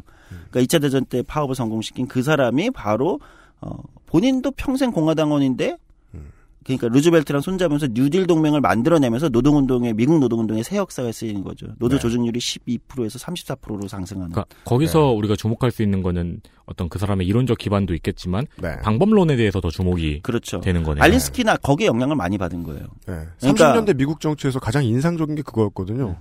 결국 노조의 전략이 나라의 경제를 부흥시킨. 네. 예, 예, 예. 네, 바로 그겁니다. 근데 뭐 존 루이스에게는 미국의 노동운동이나 뭐 소위 말하는 이제 뉴딜, 네. 뭐 뉴딜 동맹 정치적으로는 뉴딜 정책 이런 게 핵심적인 부분이라 나중에 한번 다뤄보면 좋을 것 같고 네.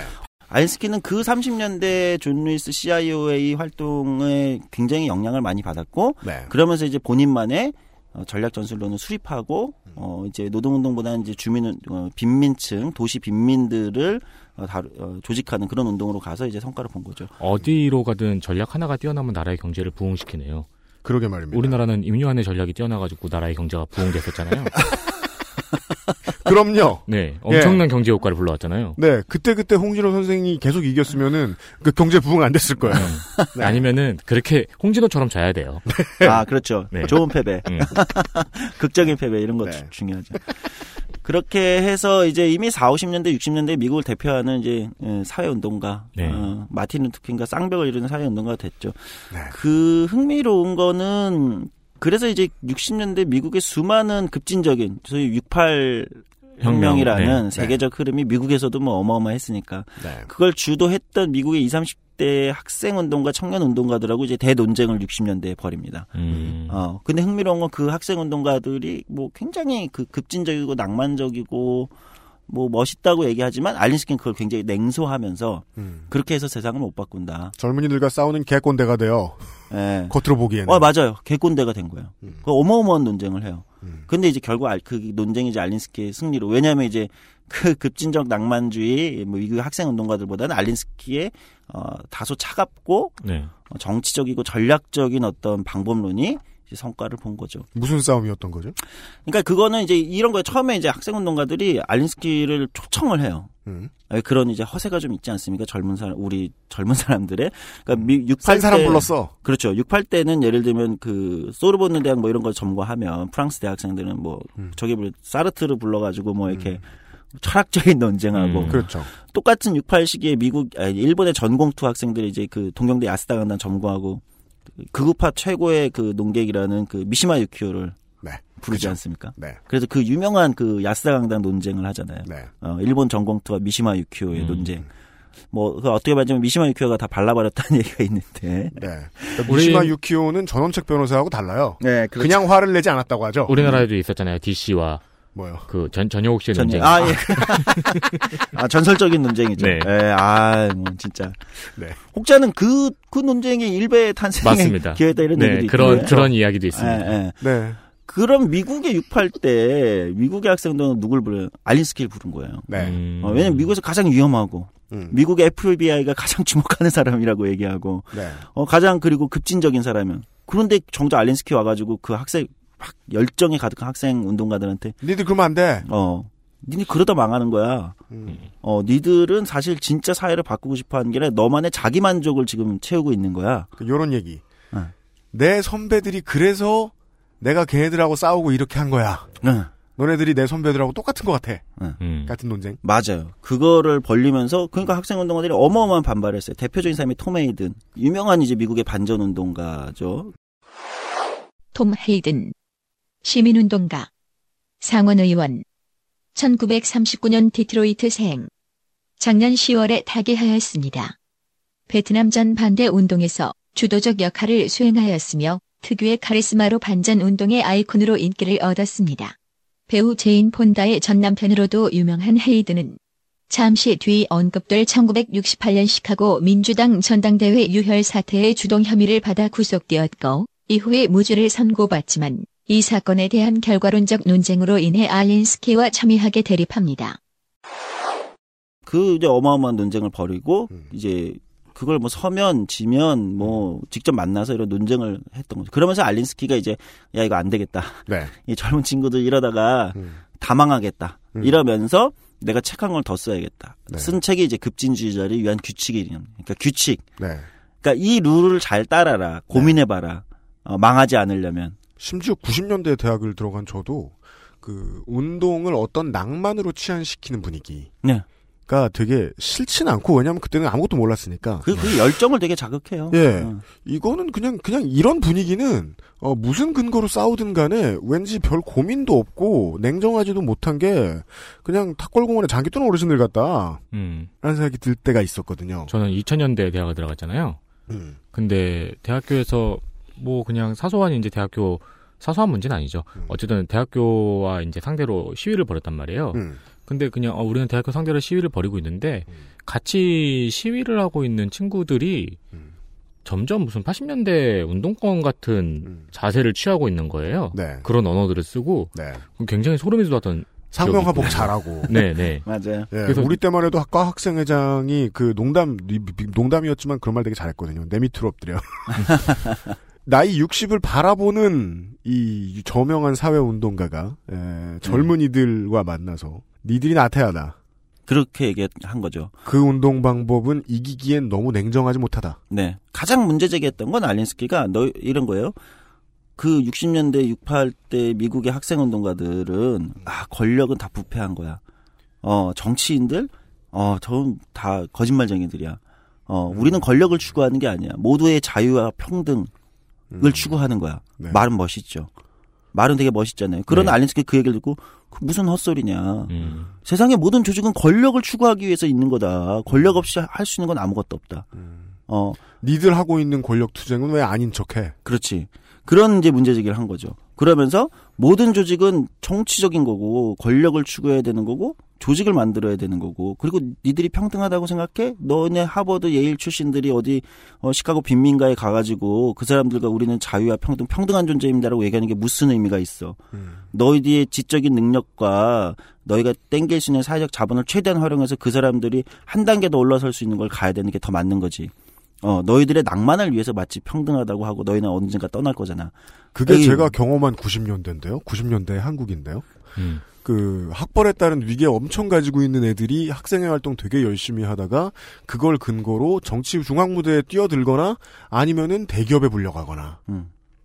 그 맞아요. 미래를 자기들도 알면서 그렇게 싸우고 있다는 거예요. 예. 그리고 그 싸움을 할 때 오히려 더 지나치게 과도하게 급진적으로 한다는 거죠. 음, 그게 미국의 68 세대가 알린스키가 보기에 마음에 안 들었던 가장 중요한 포인트. 네, 맞아요. 어, 그렇게 하면서 이제 알린스 그러니까 학생운동에 그런 논쟁을 하죠. 아, 당신이 뭐 어디 시카고나 어디 뭐 로체스터시나 이런 데 가가지고 조직한 거 보면 거기 있는 그 빈민들은 음. 도덕적으로도 타락했고 막 TV 사고 싶어 하고 물질적인 거 막 더 하나 더 갖고 싶어 하고 자동차도 막 갖고 싶어 하고 어 이렇게 타락하고 향락적인 거를 추구하는데 그거에 대해서 왜 당신은 문제 있는 거 아니냐 당신의 방법이 음. 이렇게 반박합니다. 그러니까 알린스키 거기서 그렇게 그게 왜 그게 사람들이 바라는 거야. 네. 어, 우리는 그런 거로 있어야 돼, 현실의 삶에서. 무슨 도덕적 무슨 그런 거를 추구하는 게 아니야. 음. 그 사람들이 바로 바라는 게 그거야. TV 한 대 더 갖고 싶고, 그걸 위해서 하는 거야. 라고 음. 아주 차갑게 이제 알린스키가 반론을 하죠. 음. 그 과정에서 어, 우리가 공동체에 더 좋은 가치들을 추구해 나가는 거지, 그거 자체를 사람들의 욕망과 삶 자체를 부정하면 아무것도 될 수가 없어. 이렇게 왜- 이제 논쟁한 거죠. 왜 이렇게 신식이에요? 그러니까요. 그러니까 결국 다수 대중에 대한 정의의 차이 아니에요. 네. 다수 대중이란 일신의 영달을 원하는 개인들의 모임이다. 네. 그 지난해 저희가 많이 했던 얘기잖아요. 꼭 그걸 부정하는 글들이 그 아고라 가보면 별 많이 달고 빨간색 굵은 글씨 많이 넣은 그런 글들 아니에요. 대중을 위해 누군가가 희생해야 되고 대중을 위하면 다 되게 중요한 대의고. 제가 최근에 가장 최근에 본 빨간 별 많이 달린 글은 어, 닥터 드레의 재혼 소식이었습니다. 그러니까 말이에요. 아니 어떻게 이희호 여사가 닥터 드레하고 재혼을 해? 말이 되는 소리를 해야지. 김대중 컨벤션 센터에서 그거 되게 재밌는 얘기인데 정말 나중에 한번 다루고 싶어요. 그 일베의 저 장난 낚시글이 어떻게 전도사님들한테 들어가서 음. 카톡을 통해 어른들한테 퍼지게 되는가. 음. 어른들은 이참에 지금 닥터들의 비치바이 닥터들을 사기 시작할 거예요. 그 그래가지고 그 어른 중에 몇몇 분들은 김대중 컨벤션 센터에 전화해서 확인했대요. 결혼식이 그날 예정돼 있냐고. 그럼 김대중 컨벤션 센터에서 그 저 배경음악으로 저 please Nothing but a G Thang. 네. 아무튼 네. 에, 그렇게 이제 논쟁을 하면서 이제 미국의 새로운 이제 정치적 방법론 이런 걸 만든 거죠. 네. 네. 또 흥미로운 건 아까 이제 앞에서도 얘기했지만 이제 힐러리 클린턴이 그때 알린스키를 이제 인터뷰하러 가죠. 웨슬리 대학 어, 졸업 논문을 쓰기 위해서 힐러리 클린턴의 졸업 대학교 졸업 논문이 웨슬리 대학 나왔는데 웨슬리 대 졸업 논문이 바로 알린스키입니다. 네. 제목이 굉장히 문학적이었던 걸 기억하는데 어, 결국은 싸움 이라는 방법밖에 없는 것일까 뭐 이런 거였는데 제목이 우리나라 논문 제목도 우리나라 논문도 그렇게 좀 문학적으로 쓰는 것도 용인됐으면 좋겠어요. 우리 학계 분위기가 뭐 그렇지가 네. 않으니까 그리고 그러면 정의라다 이렇게 생각하는 사회 분위기가 팽배해 있어가지고 맞아요. 조금 생각을 해봐야 돼요. 네. 아 그러네요. 아 그러네요. 어쨌든 힐러리가 가서 이제 워낙 뭐 워낙 유명한 알린스키는 유명했으니까 네. 그래가지고 알린스키를 인터뷰하고 그걸 졸업 논문을 쓰고 근데 그때 알린스키가 이제 힐러리한테 아 이 젊은 여성 이 친구 똑똑한데 나랑 일해보자 스카우트 제의를 하죠. 네. 힐러리가 이제 무서워서 도망치죠. 아 아니다. 음. 이제 졸업 논문은 어, 어쨌든 알린스키로 썼어요. 음. 근데 이제 그게 비공개 처리를 해놨었죠 원래. 근데 이제 그러다 지난 2008년 그 미국 대통령 민주당 대통령 후보 경선 때 오바마랑 경선할 때 네. 어, 공화당 쪽에서 그걸 이제 깠죠. 까요. 해킹해서 음. 그래서 그 이베이에 5만 달러에 지금 낙찰이 됐다. 오. 힐러리가 그 어쨌든 숨기고 싶었던 거예요. 알린스키라는 급진 좌파 음, 운동가에 네, 영향 받았다. 음. 네, 영향을 받았다는 거를 어, 뭐 갑자기 지나간 얘기면 그때 힐러리가 그 논문을 쓸 때 웨슬리 대학에서 어, 룸메이트 룸메이트는 그 추억의 90년대 NBA 농구 스타인 그랜트 힐의 엄마였습니다. 네. 네. 그렇다고 하죠. 네, 그 음, 네. 음, 그랜트 힐이 굉장히 독특한 어, 음. 지금이야 뭐 이제 뭐좀 좀 캐스터? 뭐 요새 NBA Inside Stuff를 진행하고 네. 계시죠. 맞아요. 예. 네, 돈도 그- 많으면서 왜 그런 소리를 하나 몰라. 맞아요. 아무튼 이, 이야기가 굉장히 튀네요. 네. 그, 그, 그, 그럼 다시 정리를 해보면 여대에서 정치 조직 준비하던 사람들은 알린스키 영향을 받지 않기가 어려웠, 어려웠다 그 시대에 음. 그 이야기도 나중에 천천히 나올 겁니다. 네.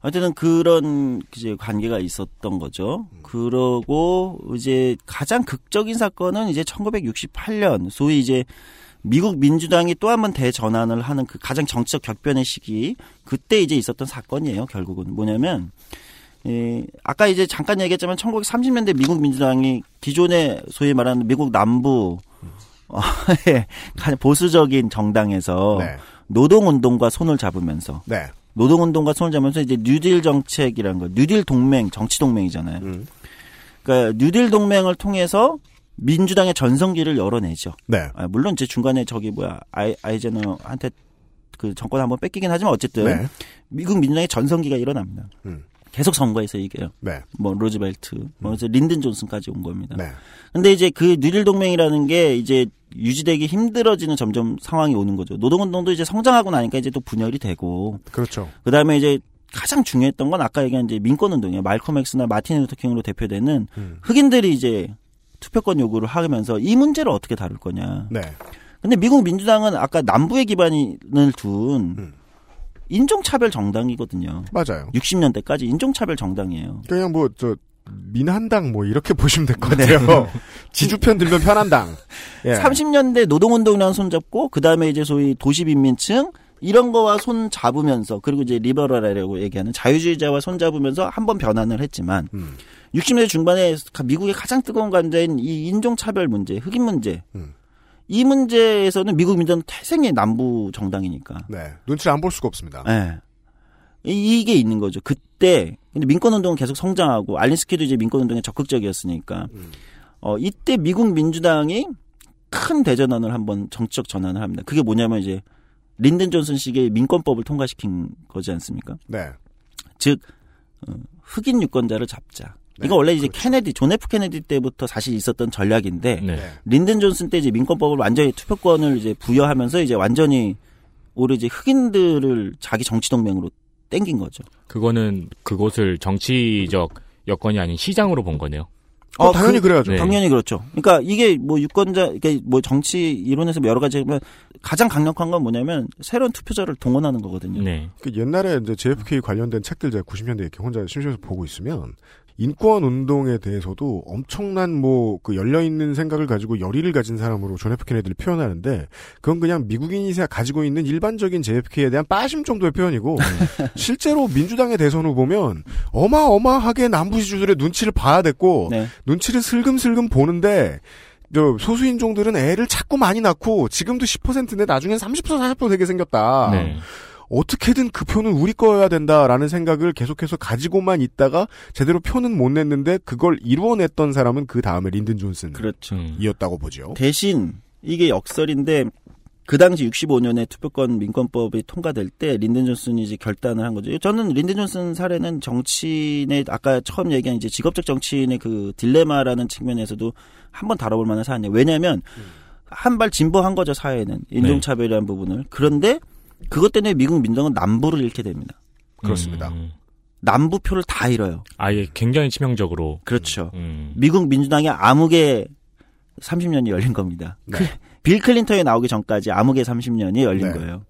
그러면은 방법론적인 측면에서 봤을 때 그 전략은 실패한 건가요? 아, 이제 지금 얘기는 이제 미국 민주당의 정치 정치 전략이라는 측면에서의 다뤄볼 만한 얘기인데 네. 알린스키 얘기로 돌아가면 어쨌든 음, 중요한 음. 사건은 이제 알린 우리는 오늘 이제 알린스키를 한번 얘기하는 거니까 음. 어쨌든 미국 민주당이 이제 그런 정치적 전환 게 있었다는 거예요. 미국 사회가 네. 정치적으로는 그러면서 이제 재편되는 거죠. 정치 갈등이 음. 인종차별이나 이제 이 문제가 본격적인 정치 갈등이 재편되는 시기. 근데 그때 또 언제였냐? 베트남 전쟁이 또 한참일 때란 네. 말이에요. 네. 예. 그리고 또 뭐냐? 68이 일어날 때고 네. 우드스탁 우드 그러니까 소위 말하는 음. 어, 문화적인 충돌도 가장 강력한 시기 아닙니까? 히피즘이 네. 예, 국민을 다 쓸고 지나간 때. 네. 반전 운동, 민권 운동, 정치적인 정당들의 재편, 정치 변화, 거기다가 이제 세대 간의 문화적 충돌. 이 모든 게 집중되던 시기가 바로 1960년대 중반부터 말까지라는 겁니다. 네. 근데 1968년에 굉장히 중요한 사건이 일어나는데 이게 뭐냐면 미국 민주당이 이제 반전 운동이라는 게 세지니까 이제 미국 민주당에서 진보적인 후보들이 등장하기 시작한 거예요. 대통령 후보 민주당 경선에서 음. 대표적인 게 두 사람입니다. 한 명이 유진 메카시, 유진 메카시 1916년에서 2005년 49년부터 10년간 연방 하원 59년부터 12년간 연방 상원을 지냅니다. 중앙당과 존슨 대통령의 베트남 전 기조에 가장 강하게 반대하던 인물로 탈정치적이며 지성에 호소하는 캠페인이 그의 강점이자 한계로 지적되곤 했습니다. 68년 미국 대선 민주당 경선의 뉴햄프셔 프라이머리에서 메카시가 의외의 선전을 하자 더 해보았자 망했다고 판단한 린든 존슨은 본선 불출마, 재선 포기를 선언합니다. 하지만 또 다른 경선 상대였던 로버트 케네디가 경선 중에 암살을 당하는 사고가 생기고 이 틈을 탄 민주당의 부정한 경선 개입으로 메카시의 출마가 좌절되면서 그를 지지하던 진보적 유권자층이 큰 좌절을 맛보게 되지요. 한 명이 로버트 케네디. 네. 로버트 케네디, 존 F 케네디, 암살당한 존 F 케네디 대통령의 동생이죠. 네. 원래 이제 보수적인 정치인이었어요. 네. 민주당 내에서도 그 노동운동을 되게 탄압하던 음, 사람인데 그렇습니다. 그런데 이 사람이 이제 돌변해서 음. 선거에 이기려면 이제 진보적인 후보로 탈바꿈했는데 네. 이제 유진 메카시가 반전운동가로 반전운동의 상징 같은 정치인으로 워낙 유명했지만 힐러리는 당시 유진 메카시를 지지하고 있었고요. 네. 근데 로버트 케네디라는 정치인이 굉장히 진보적인 흑인, 노동운동, 뭐 히스패닉, 시민운동, 민권운동에 강력한 지지를 받으며 음. 미국 민주당 대통령 후보가 되기 직전까지 갑니다. 네. 음. 그런데 미국 민주당 내 보수파들이 있을 거 아니에요. 네. 당연히 아까 남부를 잃을 수 없다. 남부 잃으면 나 정치 못한다. 음, 음, 마치 음. 한국으로 따지면 뭐 갑자기 호남 이런 생각이 나기도 하는데 그렇습니다. 뭐 그럴 수도 있고 분위기 비슷한 파악 늦게까지 못하는 사람일 수도 있고. 네. 네, 그리하여 우리가 하여튼- 예, 반 케네디 연대를 해서 예, 국민의당을 만들자. 네. 그렇죠. 예. 그런 거일 수 있어요. 그, 실제로 그래서 탈당하고 그러잖아요. 네. 음. 어, 존 앨리스 이런 유명한 사람들은 다 그렇습니다. 어쨌든 로버트 케네디가 대통령 후보가 되기 직전이었어요. 이거를 이제 최근에 미국의 좀 자유주의 진보적인 정치학자들 벤자민 긴스버그 같은 정치학자들이 그 로버트 케네디의 미국 68년도 미국 민주당 대통령 후보 경선이 미국 정치에서 오바마가 출연하기 전까지 음. 유일하게 대중이 동원된 마지막 선거였다. 네. 그 이후로 모든 미국 선거는 미디어나 음. 예를 들면 그러면 선거 컨설턴트 네. 뭐 이런 사람들이 좌지우지인데 대중은 다 소외되었었다. 음. 이렇게 얘기하는 마지막 선거입니다. 68년 그 미국 민주당 대통령 후보 내부 경선. 음. 근데 로버트 케네디가 이제 암살당하죠. 형과 똑같이. 네. 비극적인 집안이에요. 아마 그 미국인들 가끔 보면은 그 케네디가에 대한 이렇게 굉장히 강력한 그 향수와 애잔함 뭐 이런 게 보일 때가 있는데 네. 그게 맥락이 있는 거예요. 형도 대통령 때 암살 음. 동생도 그런 강력한 대중적 열정. 네. 그러니까 마치 한국으로 따지면 2002년도 무슨 대통령 뭐 민주당 네. 대통령 뭐 경선하지 강력한 대중 열정이 동원됐을 때 음. 극적으로 마지막에 암살을 당한 이런 게 이제 있으니까 그 네. 케네디가에 대한 애잔함 그런 게 있는 것 음. 같아요. 그런데 미국 민주당이 얼마나 웃기냐면 그러면 이제 차점자가 누구냐면 이제 유진 메카시예요. 진보적인 후보. 그렇습니다. 그 사람이 뭐 후보가 되는 게 자연스럽겠죠. 네. 근데 경선에 참여하지도 않은 다른 사람을 음. 대통령 후보로 세웁니다. 음.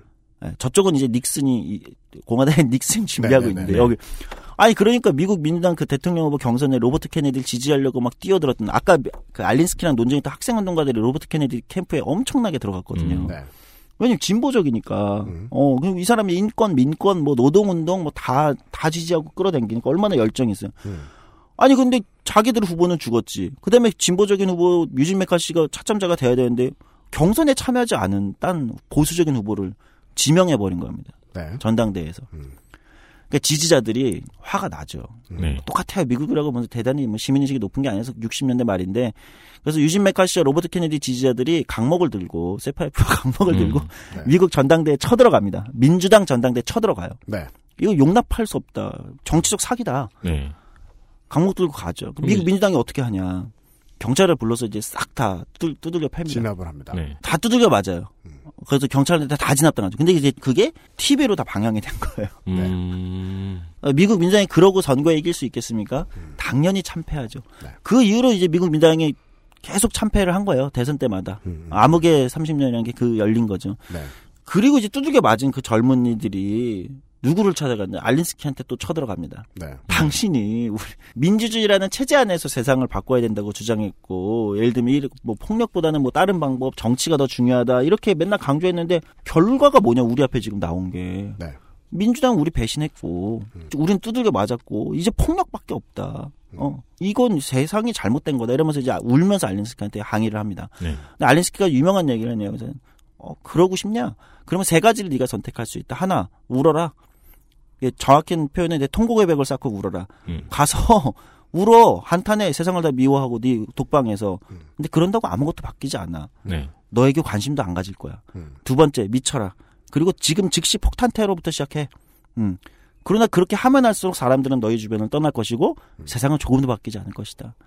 세 번째 어차피 세, 세 번째밖에 선택할 수 없다는 고향으로 돌아가라.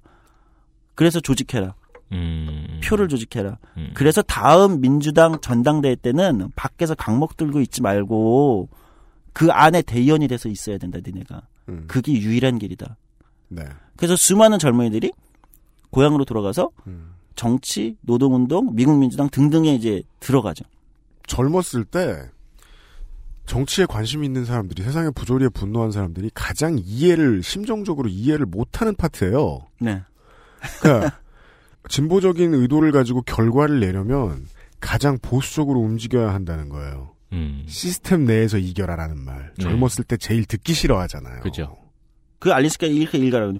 네가 원하는 세상에서 일을 하지 말고 어, 있는 그대로의 세상에서 바꿔나가는 거다. 네. 그러니까 자꾸 이 근데 이 이게 지금도 한국 사회의 수많은 운동이나 사회 운동이나 시민들 여기도 그 특히 젊은 층에서 많이 나타나는데 세상이 내가 원하는 걸로 구성돼 있다고 착각하는 거예요. 판타지가 있는 거예요.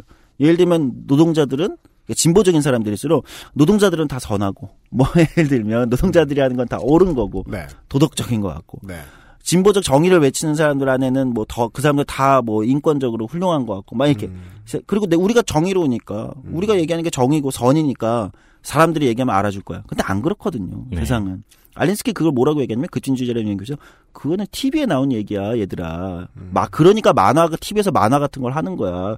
만화에서 나오는 슈퍼히어로가 히어로가 이기는 세상 현실에 없어 그런 거는 만화에 나오는 얘기야. 음. 정치에 참여하는 모든 인간은 선악을 다 가지고 있는 개개인 너를 포함해서 그걸 인정하고 시작을 해라. 그렇죠. 있는 그대로의 현실에서 싸우는 것이다. 그리고 나서 알린스키가 어, 운동하는 사람들의 역사책에서 이름이 덮여지고 난 뒤의 결과는 미국 사회 관심이 없으신 분들도 잘 아십니다. 닉슨, 포드, 레이건, 아버지 부시예요. 그렇죠. 그죠? 예. 이게 이 암흑기가 된 거예요.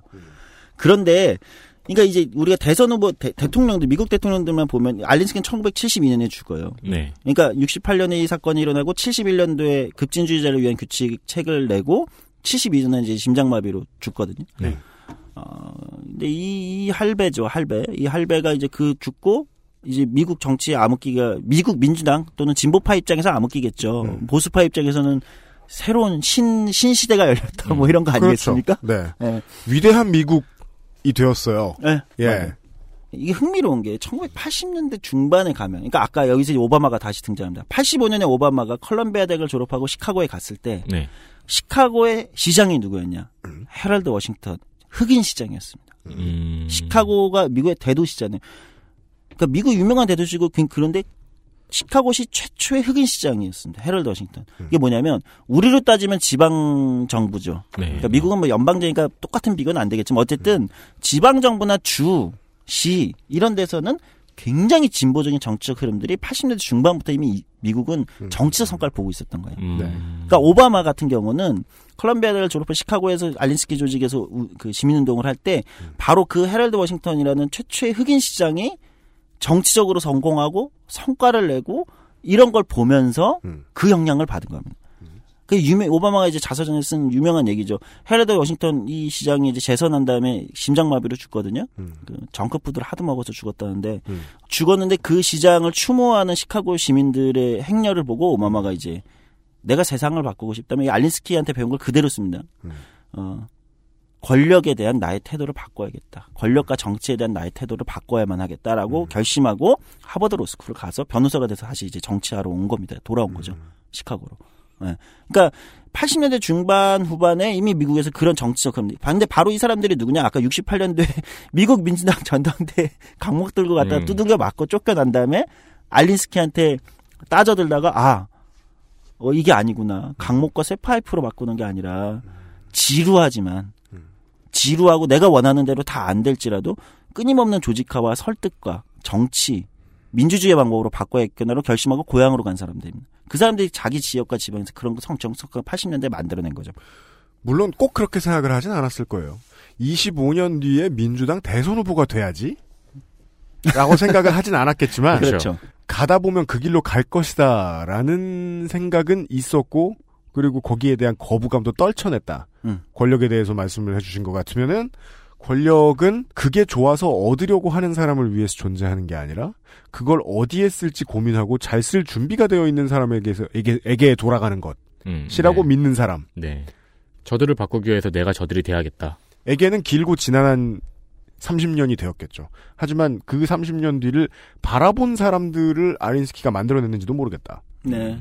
그러니까 이걸 어떻게 표현하냐면은 변화하지 않기 위해서 변화하는 거죠. 그러니까 내가 변화하지 않고 싶은 건 난 그 사람이 추구하는 가치와 신념과 뭔가 더 이게 공동체에 더 옳다. 예를 들면 민- 이런 어떤 우리의 가치나 신념이 있지 않습니까? 근데 그건 변화할 수 없는 거예요. 근데 그러 그걸 변화 그 가치를 변화시키지 않기 위해서는 나는 방법에 있어서는 변화할 수밖에 없는 거죠. 예. 음, 이게 이제 한국의 소위 말하는 제가 뭐 갑자기 한국 정치 얘기했는데 586이나 뭐 38 뭐라고 표현하던 음. 80년대 학생 운동을 했던 수많은 정치인들이 가장 오독하고 잘못 얘기하는 거죠. 이제는 나, 나는 뭐 80년대 열심히 노동운동, 학생운동 했지만 나는 생각이 달라졌어. 음. 정치는 뭐 그런 게 아니야. 네. 뭐 그러면서 맨날 막스 베버 얘기하면서 그분들이 뭐 음. 정치는 뭐 신념 윤리야 책임 윤리 얘기 이렇게 변명하는데 음. 대부분이 어 죄송하지만 헛소리입니다. 음. 어, 그게 아니고 자신들이 추구했던 가치가 있어요. 그 사람들이 80년대에 네. 민주주의, 뭐 노동의 가치, 뭐 있잖아요. 음. 뭐 평화. 그건 여전히 중요한 겁니다.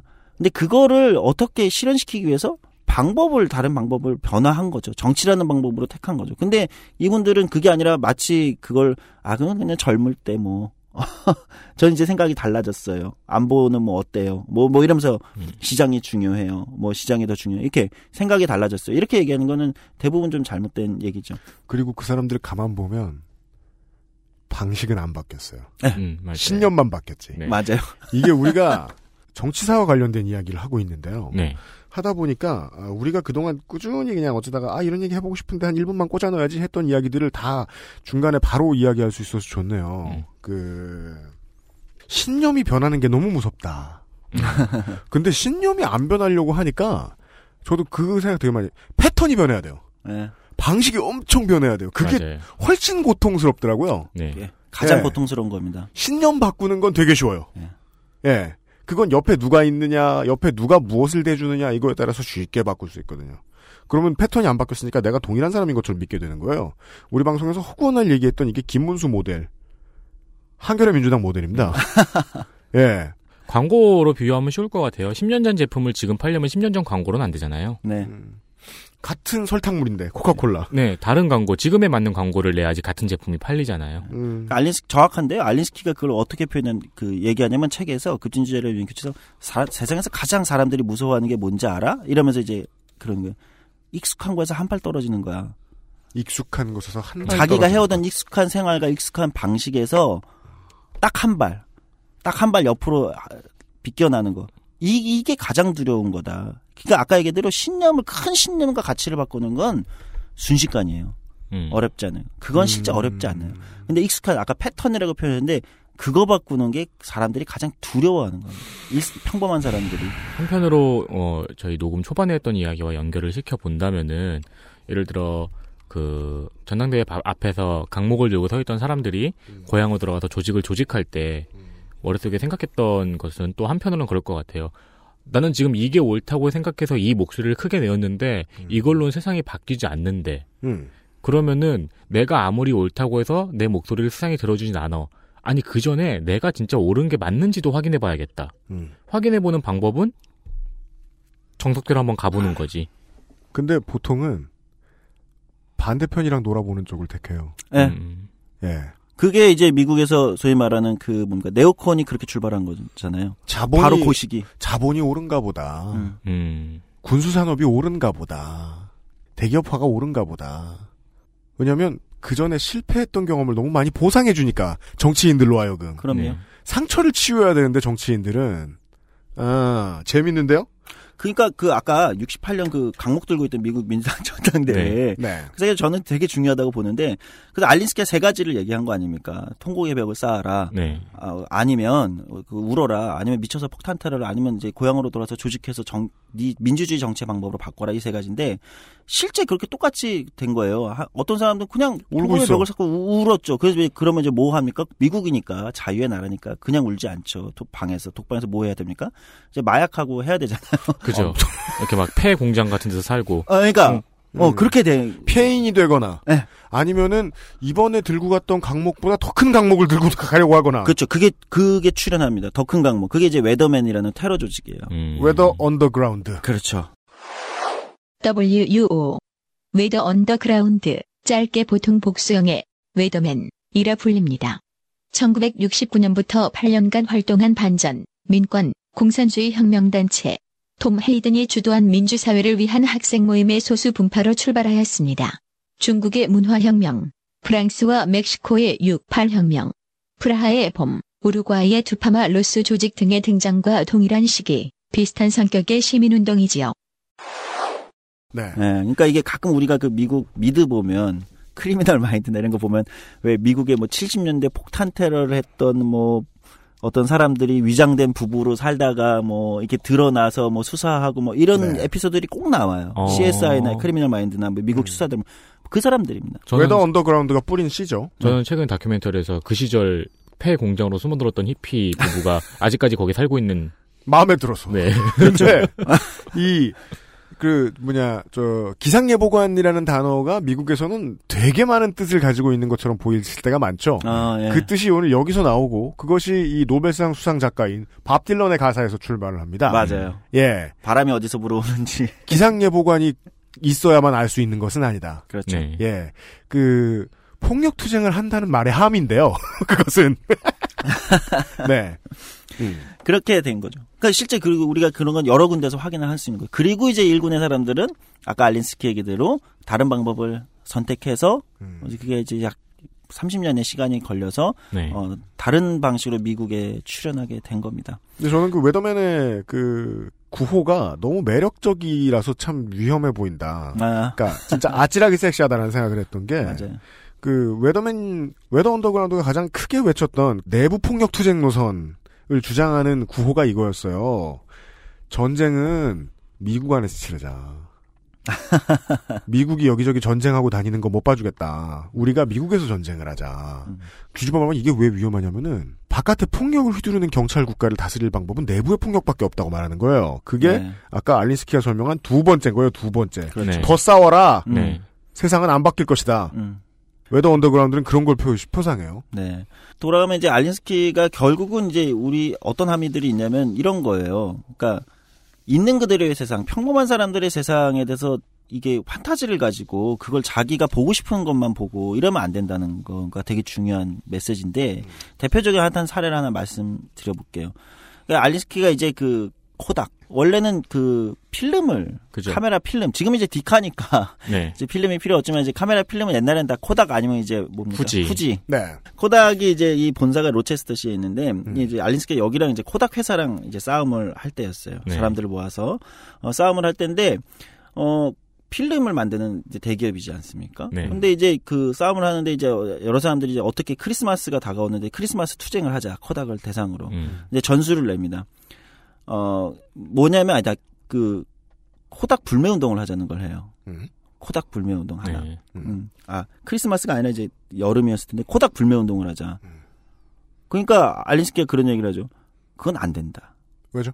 코닥을 불매 운동은 코닥에 절대 안 된다 이 싸움에서 그 이유가 사람들이 무슨 얘기냐 불매 운동만큼 강력하게 어딨냐 그러니까 그 얘기는 코닥을 불매 운동 하라는 얘기는 평범한 미국인들에게 아이가 태어났을 때 그 아이의 예쁜 사진을 찍고 음. 졸업식 때 친구들과 추억을 남기고 음. 사랑스러운 연인들과 여행을 갔을 때 자신들의 아름다운 순간을 남기고 하는 것을 포기하라고 얘기하는 거다. 음. 그렇게 해서 싸움은 이길 수 없다. 이렇게 얘기합니다. 이게 굉장히 중요한 의미를 담고 있어요. 평범한 사람들에게는 음. 그 연인과 사진도 찍고 자기가 사랑하는 아이의 아이의 얼굴을 남기고 싶고 이게 더 크고 중요한 일이다. 실제로 그렇잖아요. 네. 근데 그 사람들에게 그걸 포기하라고 코닥을 필름을 사지 말라는 얘기잖아요.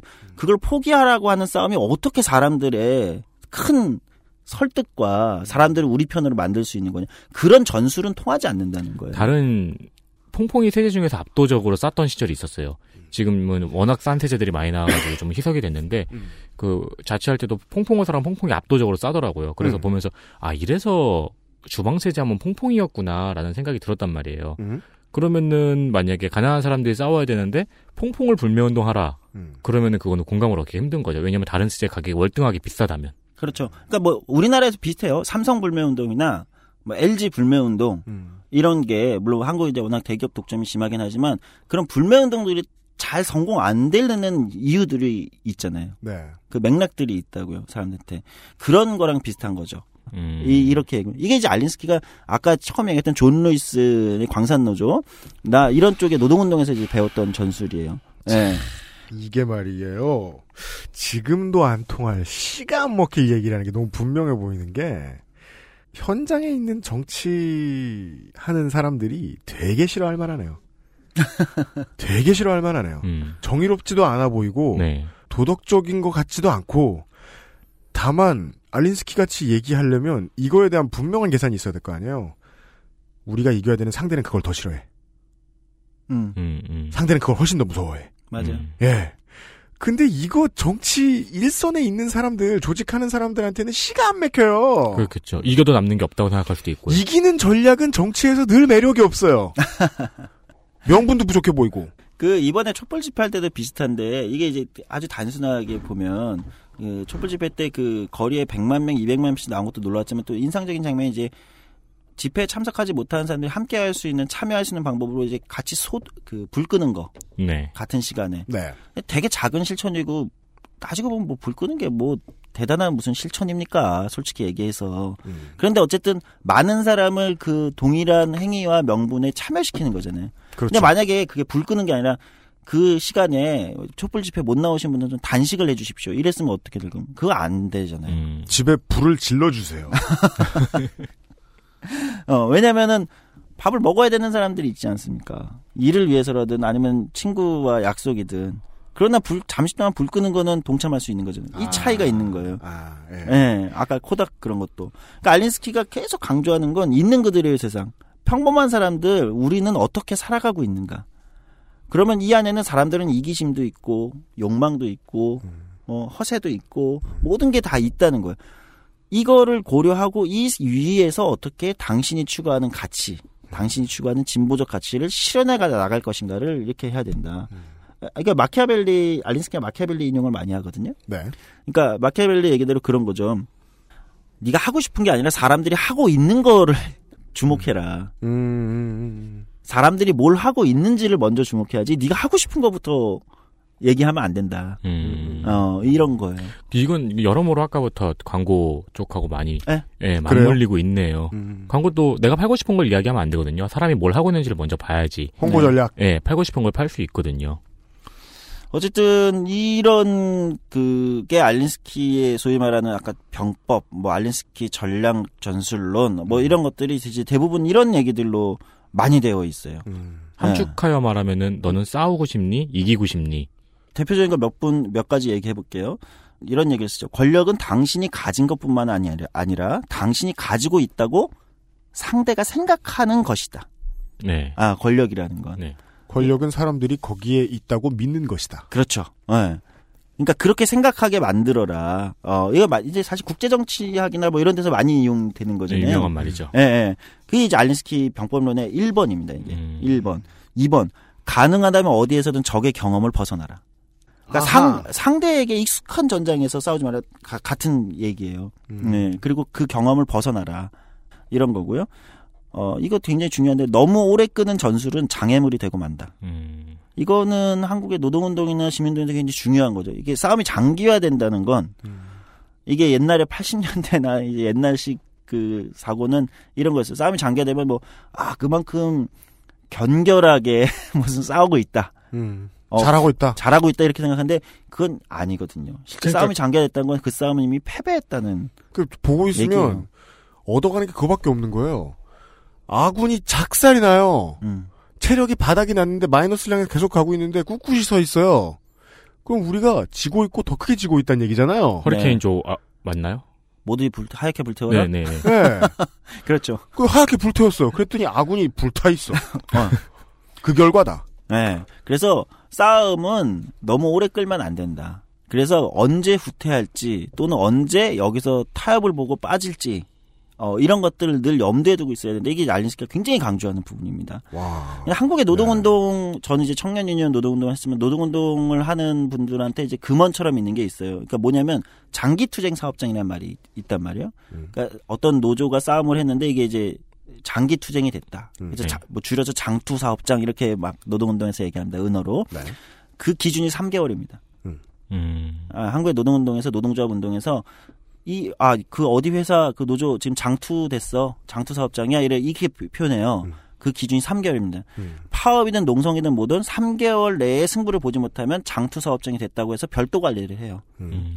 총연맹에서 또는 산별에서. 음. 왜냐하면 이거는 이제 어, 쉽지 않은 싸움이라는 조합원들의 생활이 흔들리는 그렇죠. 시점이니까요. 이게 중요해요. 음. 예, 왜냐면은 아니 생계도 대책이 있어야 되고 네. 그러니까 그 기준을 3개월로 봅니다. 음. 아, 이런 건 비슷한 거죠. 그래서 너무 오래 끄는 전술은 장애물이 된다. 음. 이런 얘기요. 어, 이것도 굉장히 그 정치적인 얘기인데, 어, 알린스키는 이렇게 죠 성공적, 가장 성공적인 공격은 건설적 대안을 제시하는 거다. 음. 그러니까 대안은 네가 갖고 있어야 된다. 상대가 대안을 제시하게 하지 마라. 그러면 못 이긴 거, 그럼 진 거죠? 그렇죠. 예. 음. 그러니까 자기가 건설적 대안을 갖고 있어야 된다. 늘. 음. 어. 근데 가끔 우리는 그런 겁니다. 싸움을 하면 어떤 싸움이나 갈등이 발생할 때 대안을 상대가 제시하게 만드는 거예요. 아, 그거는 내 쪽이 화났을 때 하는 거잖아요. 왜냐면 상대는 되게 저 치졸해 보이게 물어보잖아요. 음. 그럼 대안이 뭔데? 예. 몰라, 네가 잘못했잖아. 그렇죠. 그런 식으로 정치하면 안 된다. 예. 정치나 사회 갈등에서는 사회 운동에서는 그렇게 하면 안 된다. 네가 대안이 있어야 된다. 그리고 그것이 굉장히 건설적이어야 된다.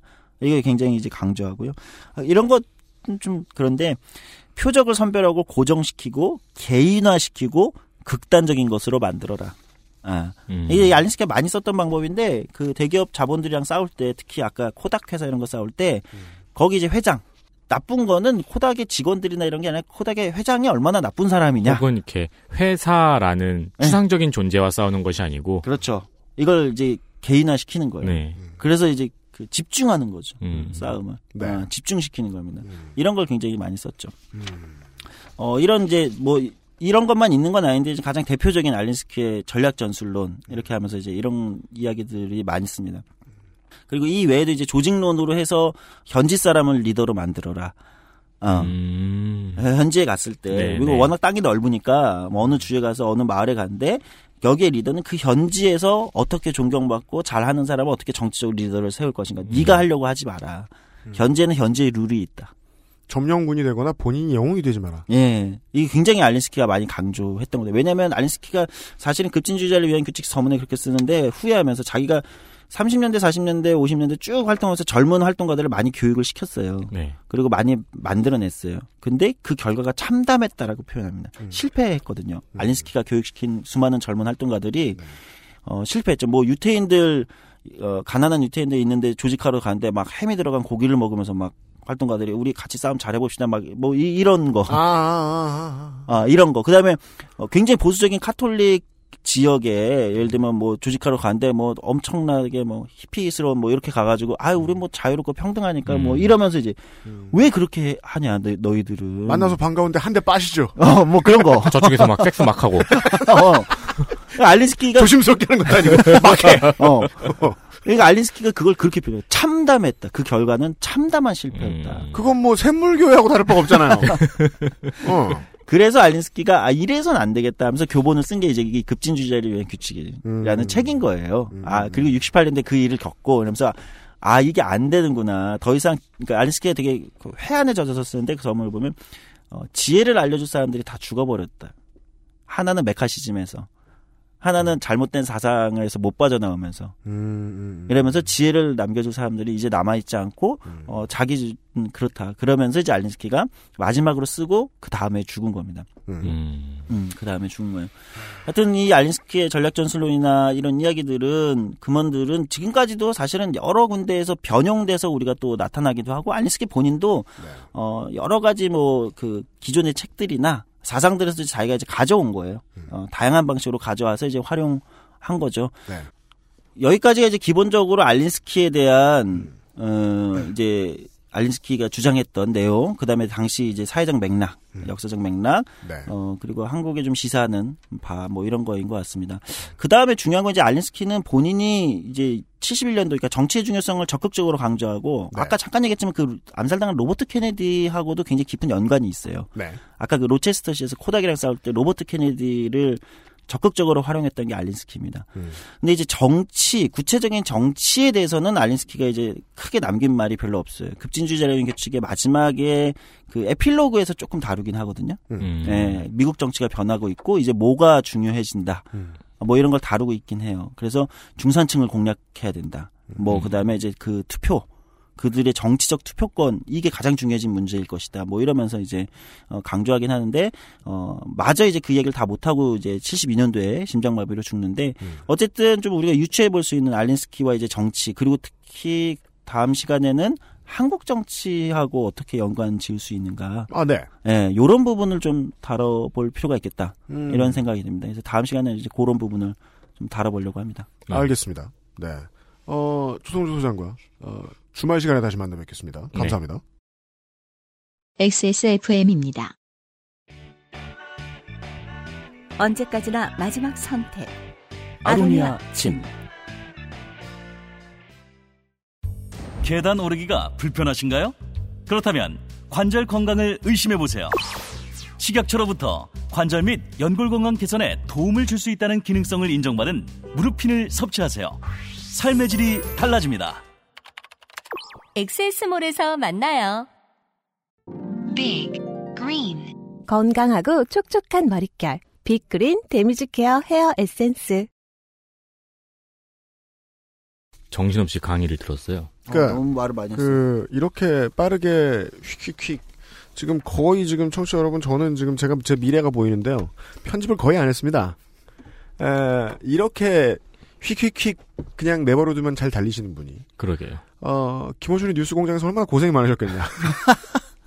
그뭐 5분 주고 말이야. 얘기해보라고. 그러니까 대학교에서 네. 되게 강의 잘하는 강사님 있잖아요. 네. 그 수업 들어가 있는 기분이에요. 아 근데 그런 분 보면 되게 무섭지 않아요? 왜요? 강의를 너무 신나게 잘하시는 분은 네. 나한테 학점을 잘 줄 리가 없다 이런 믿음이 들잖아요. 그 공부 너무 잘하고 많이 한 선생님들만 피곤해. 음, 음. 기대치가 높아요. 아니, 근데 또 공략법이 있어요. 아 진짜요? 네. 어떻게?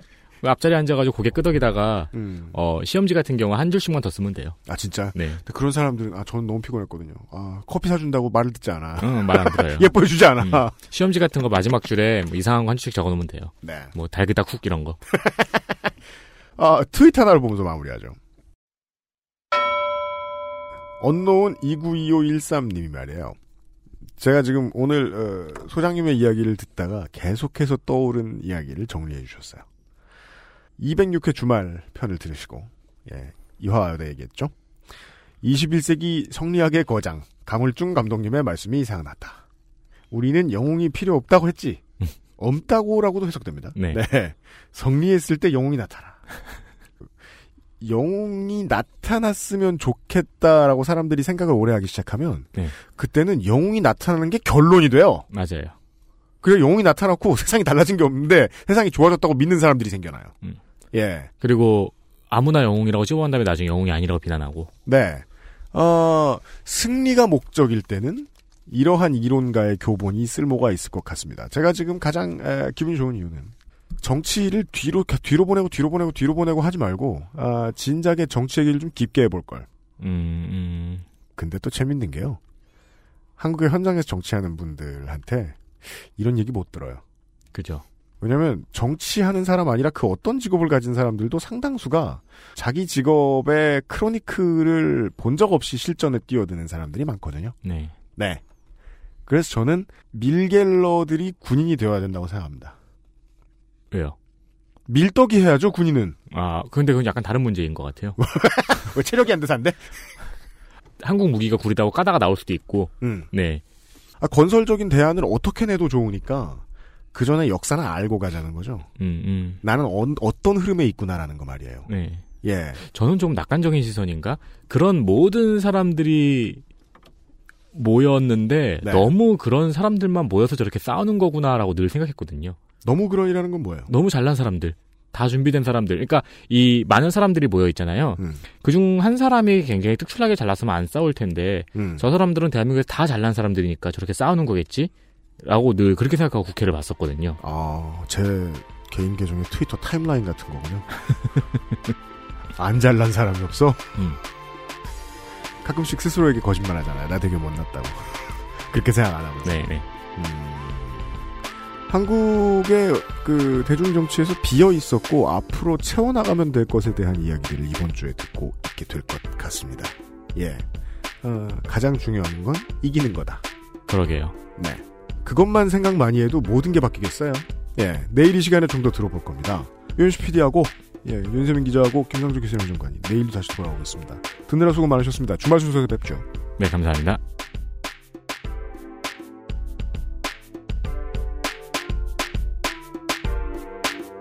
XSFM입니다.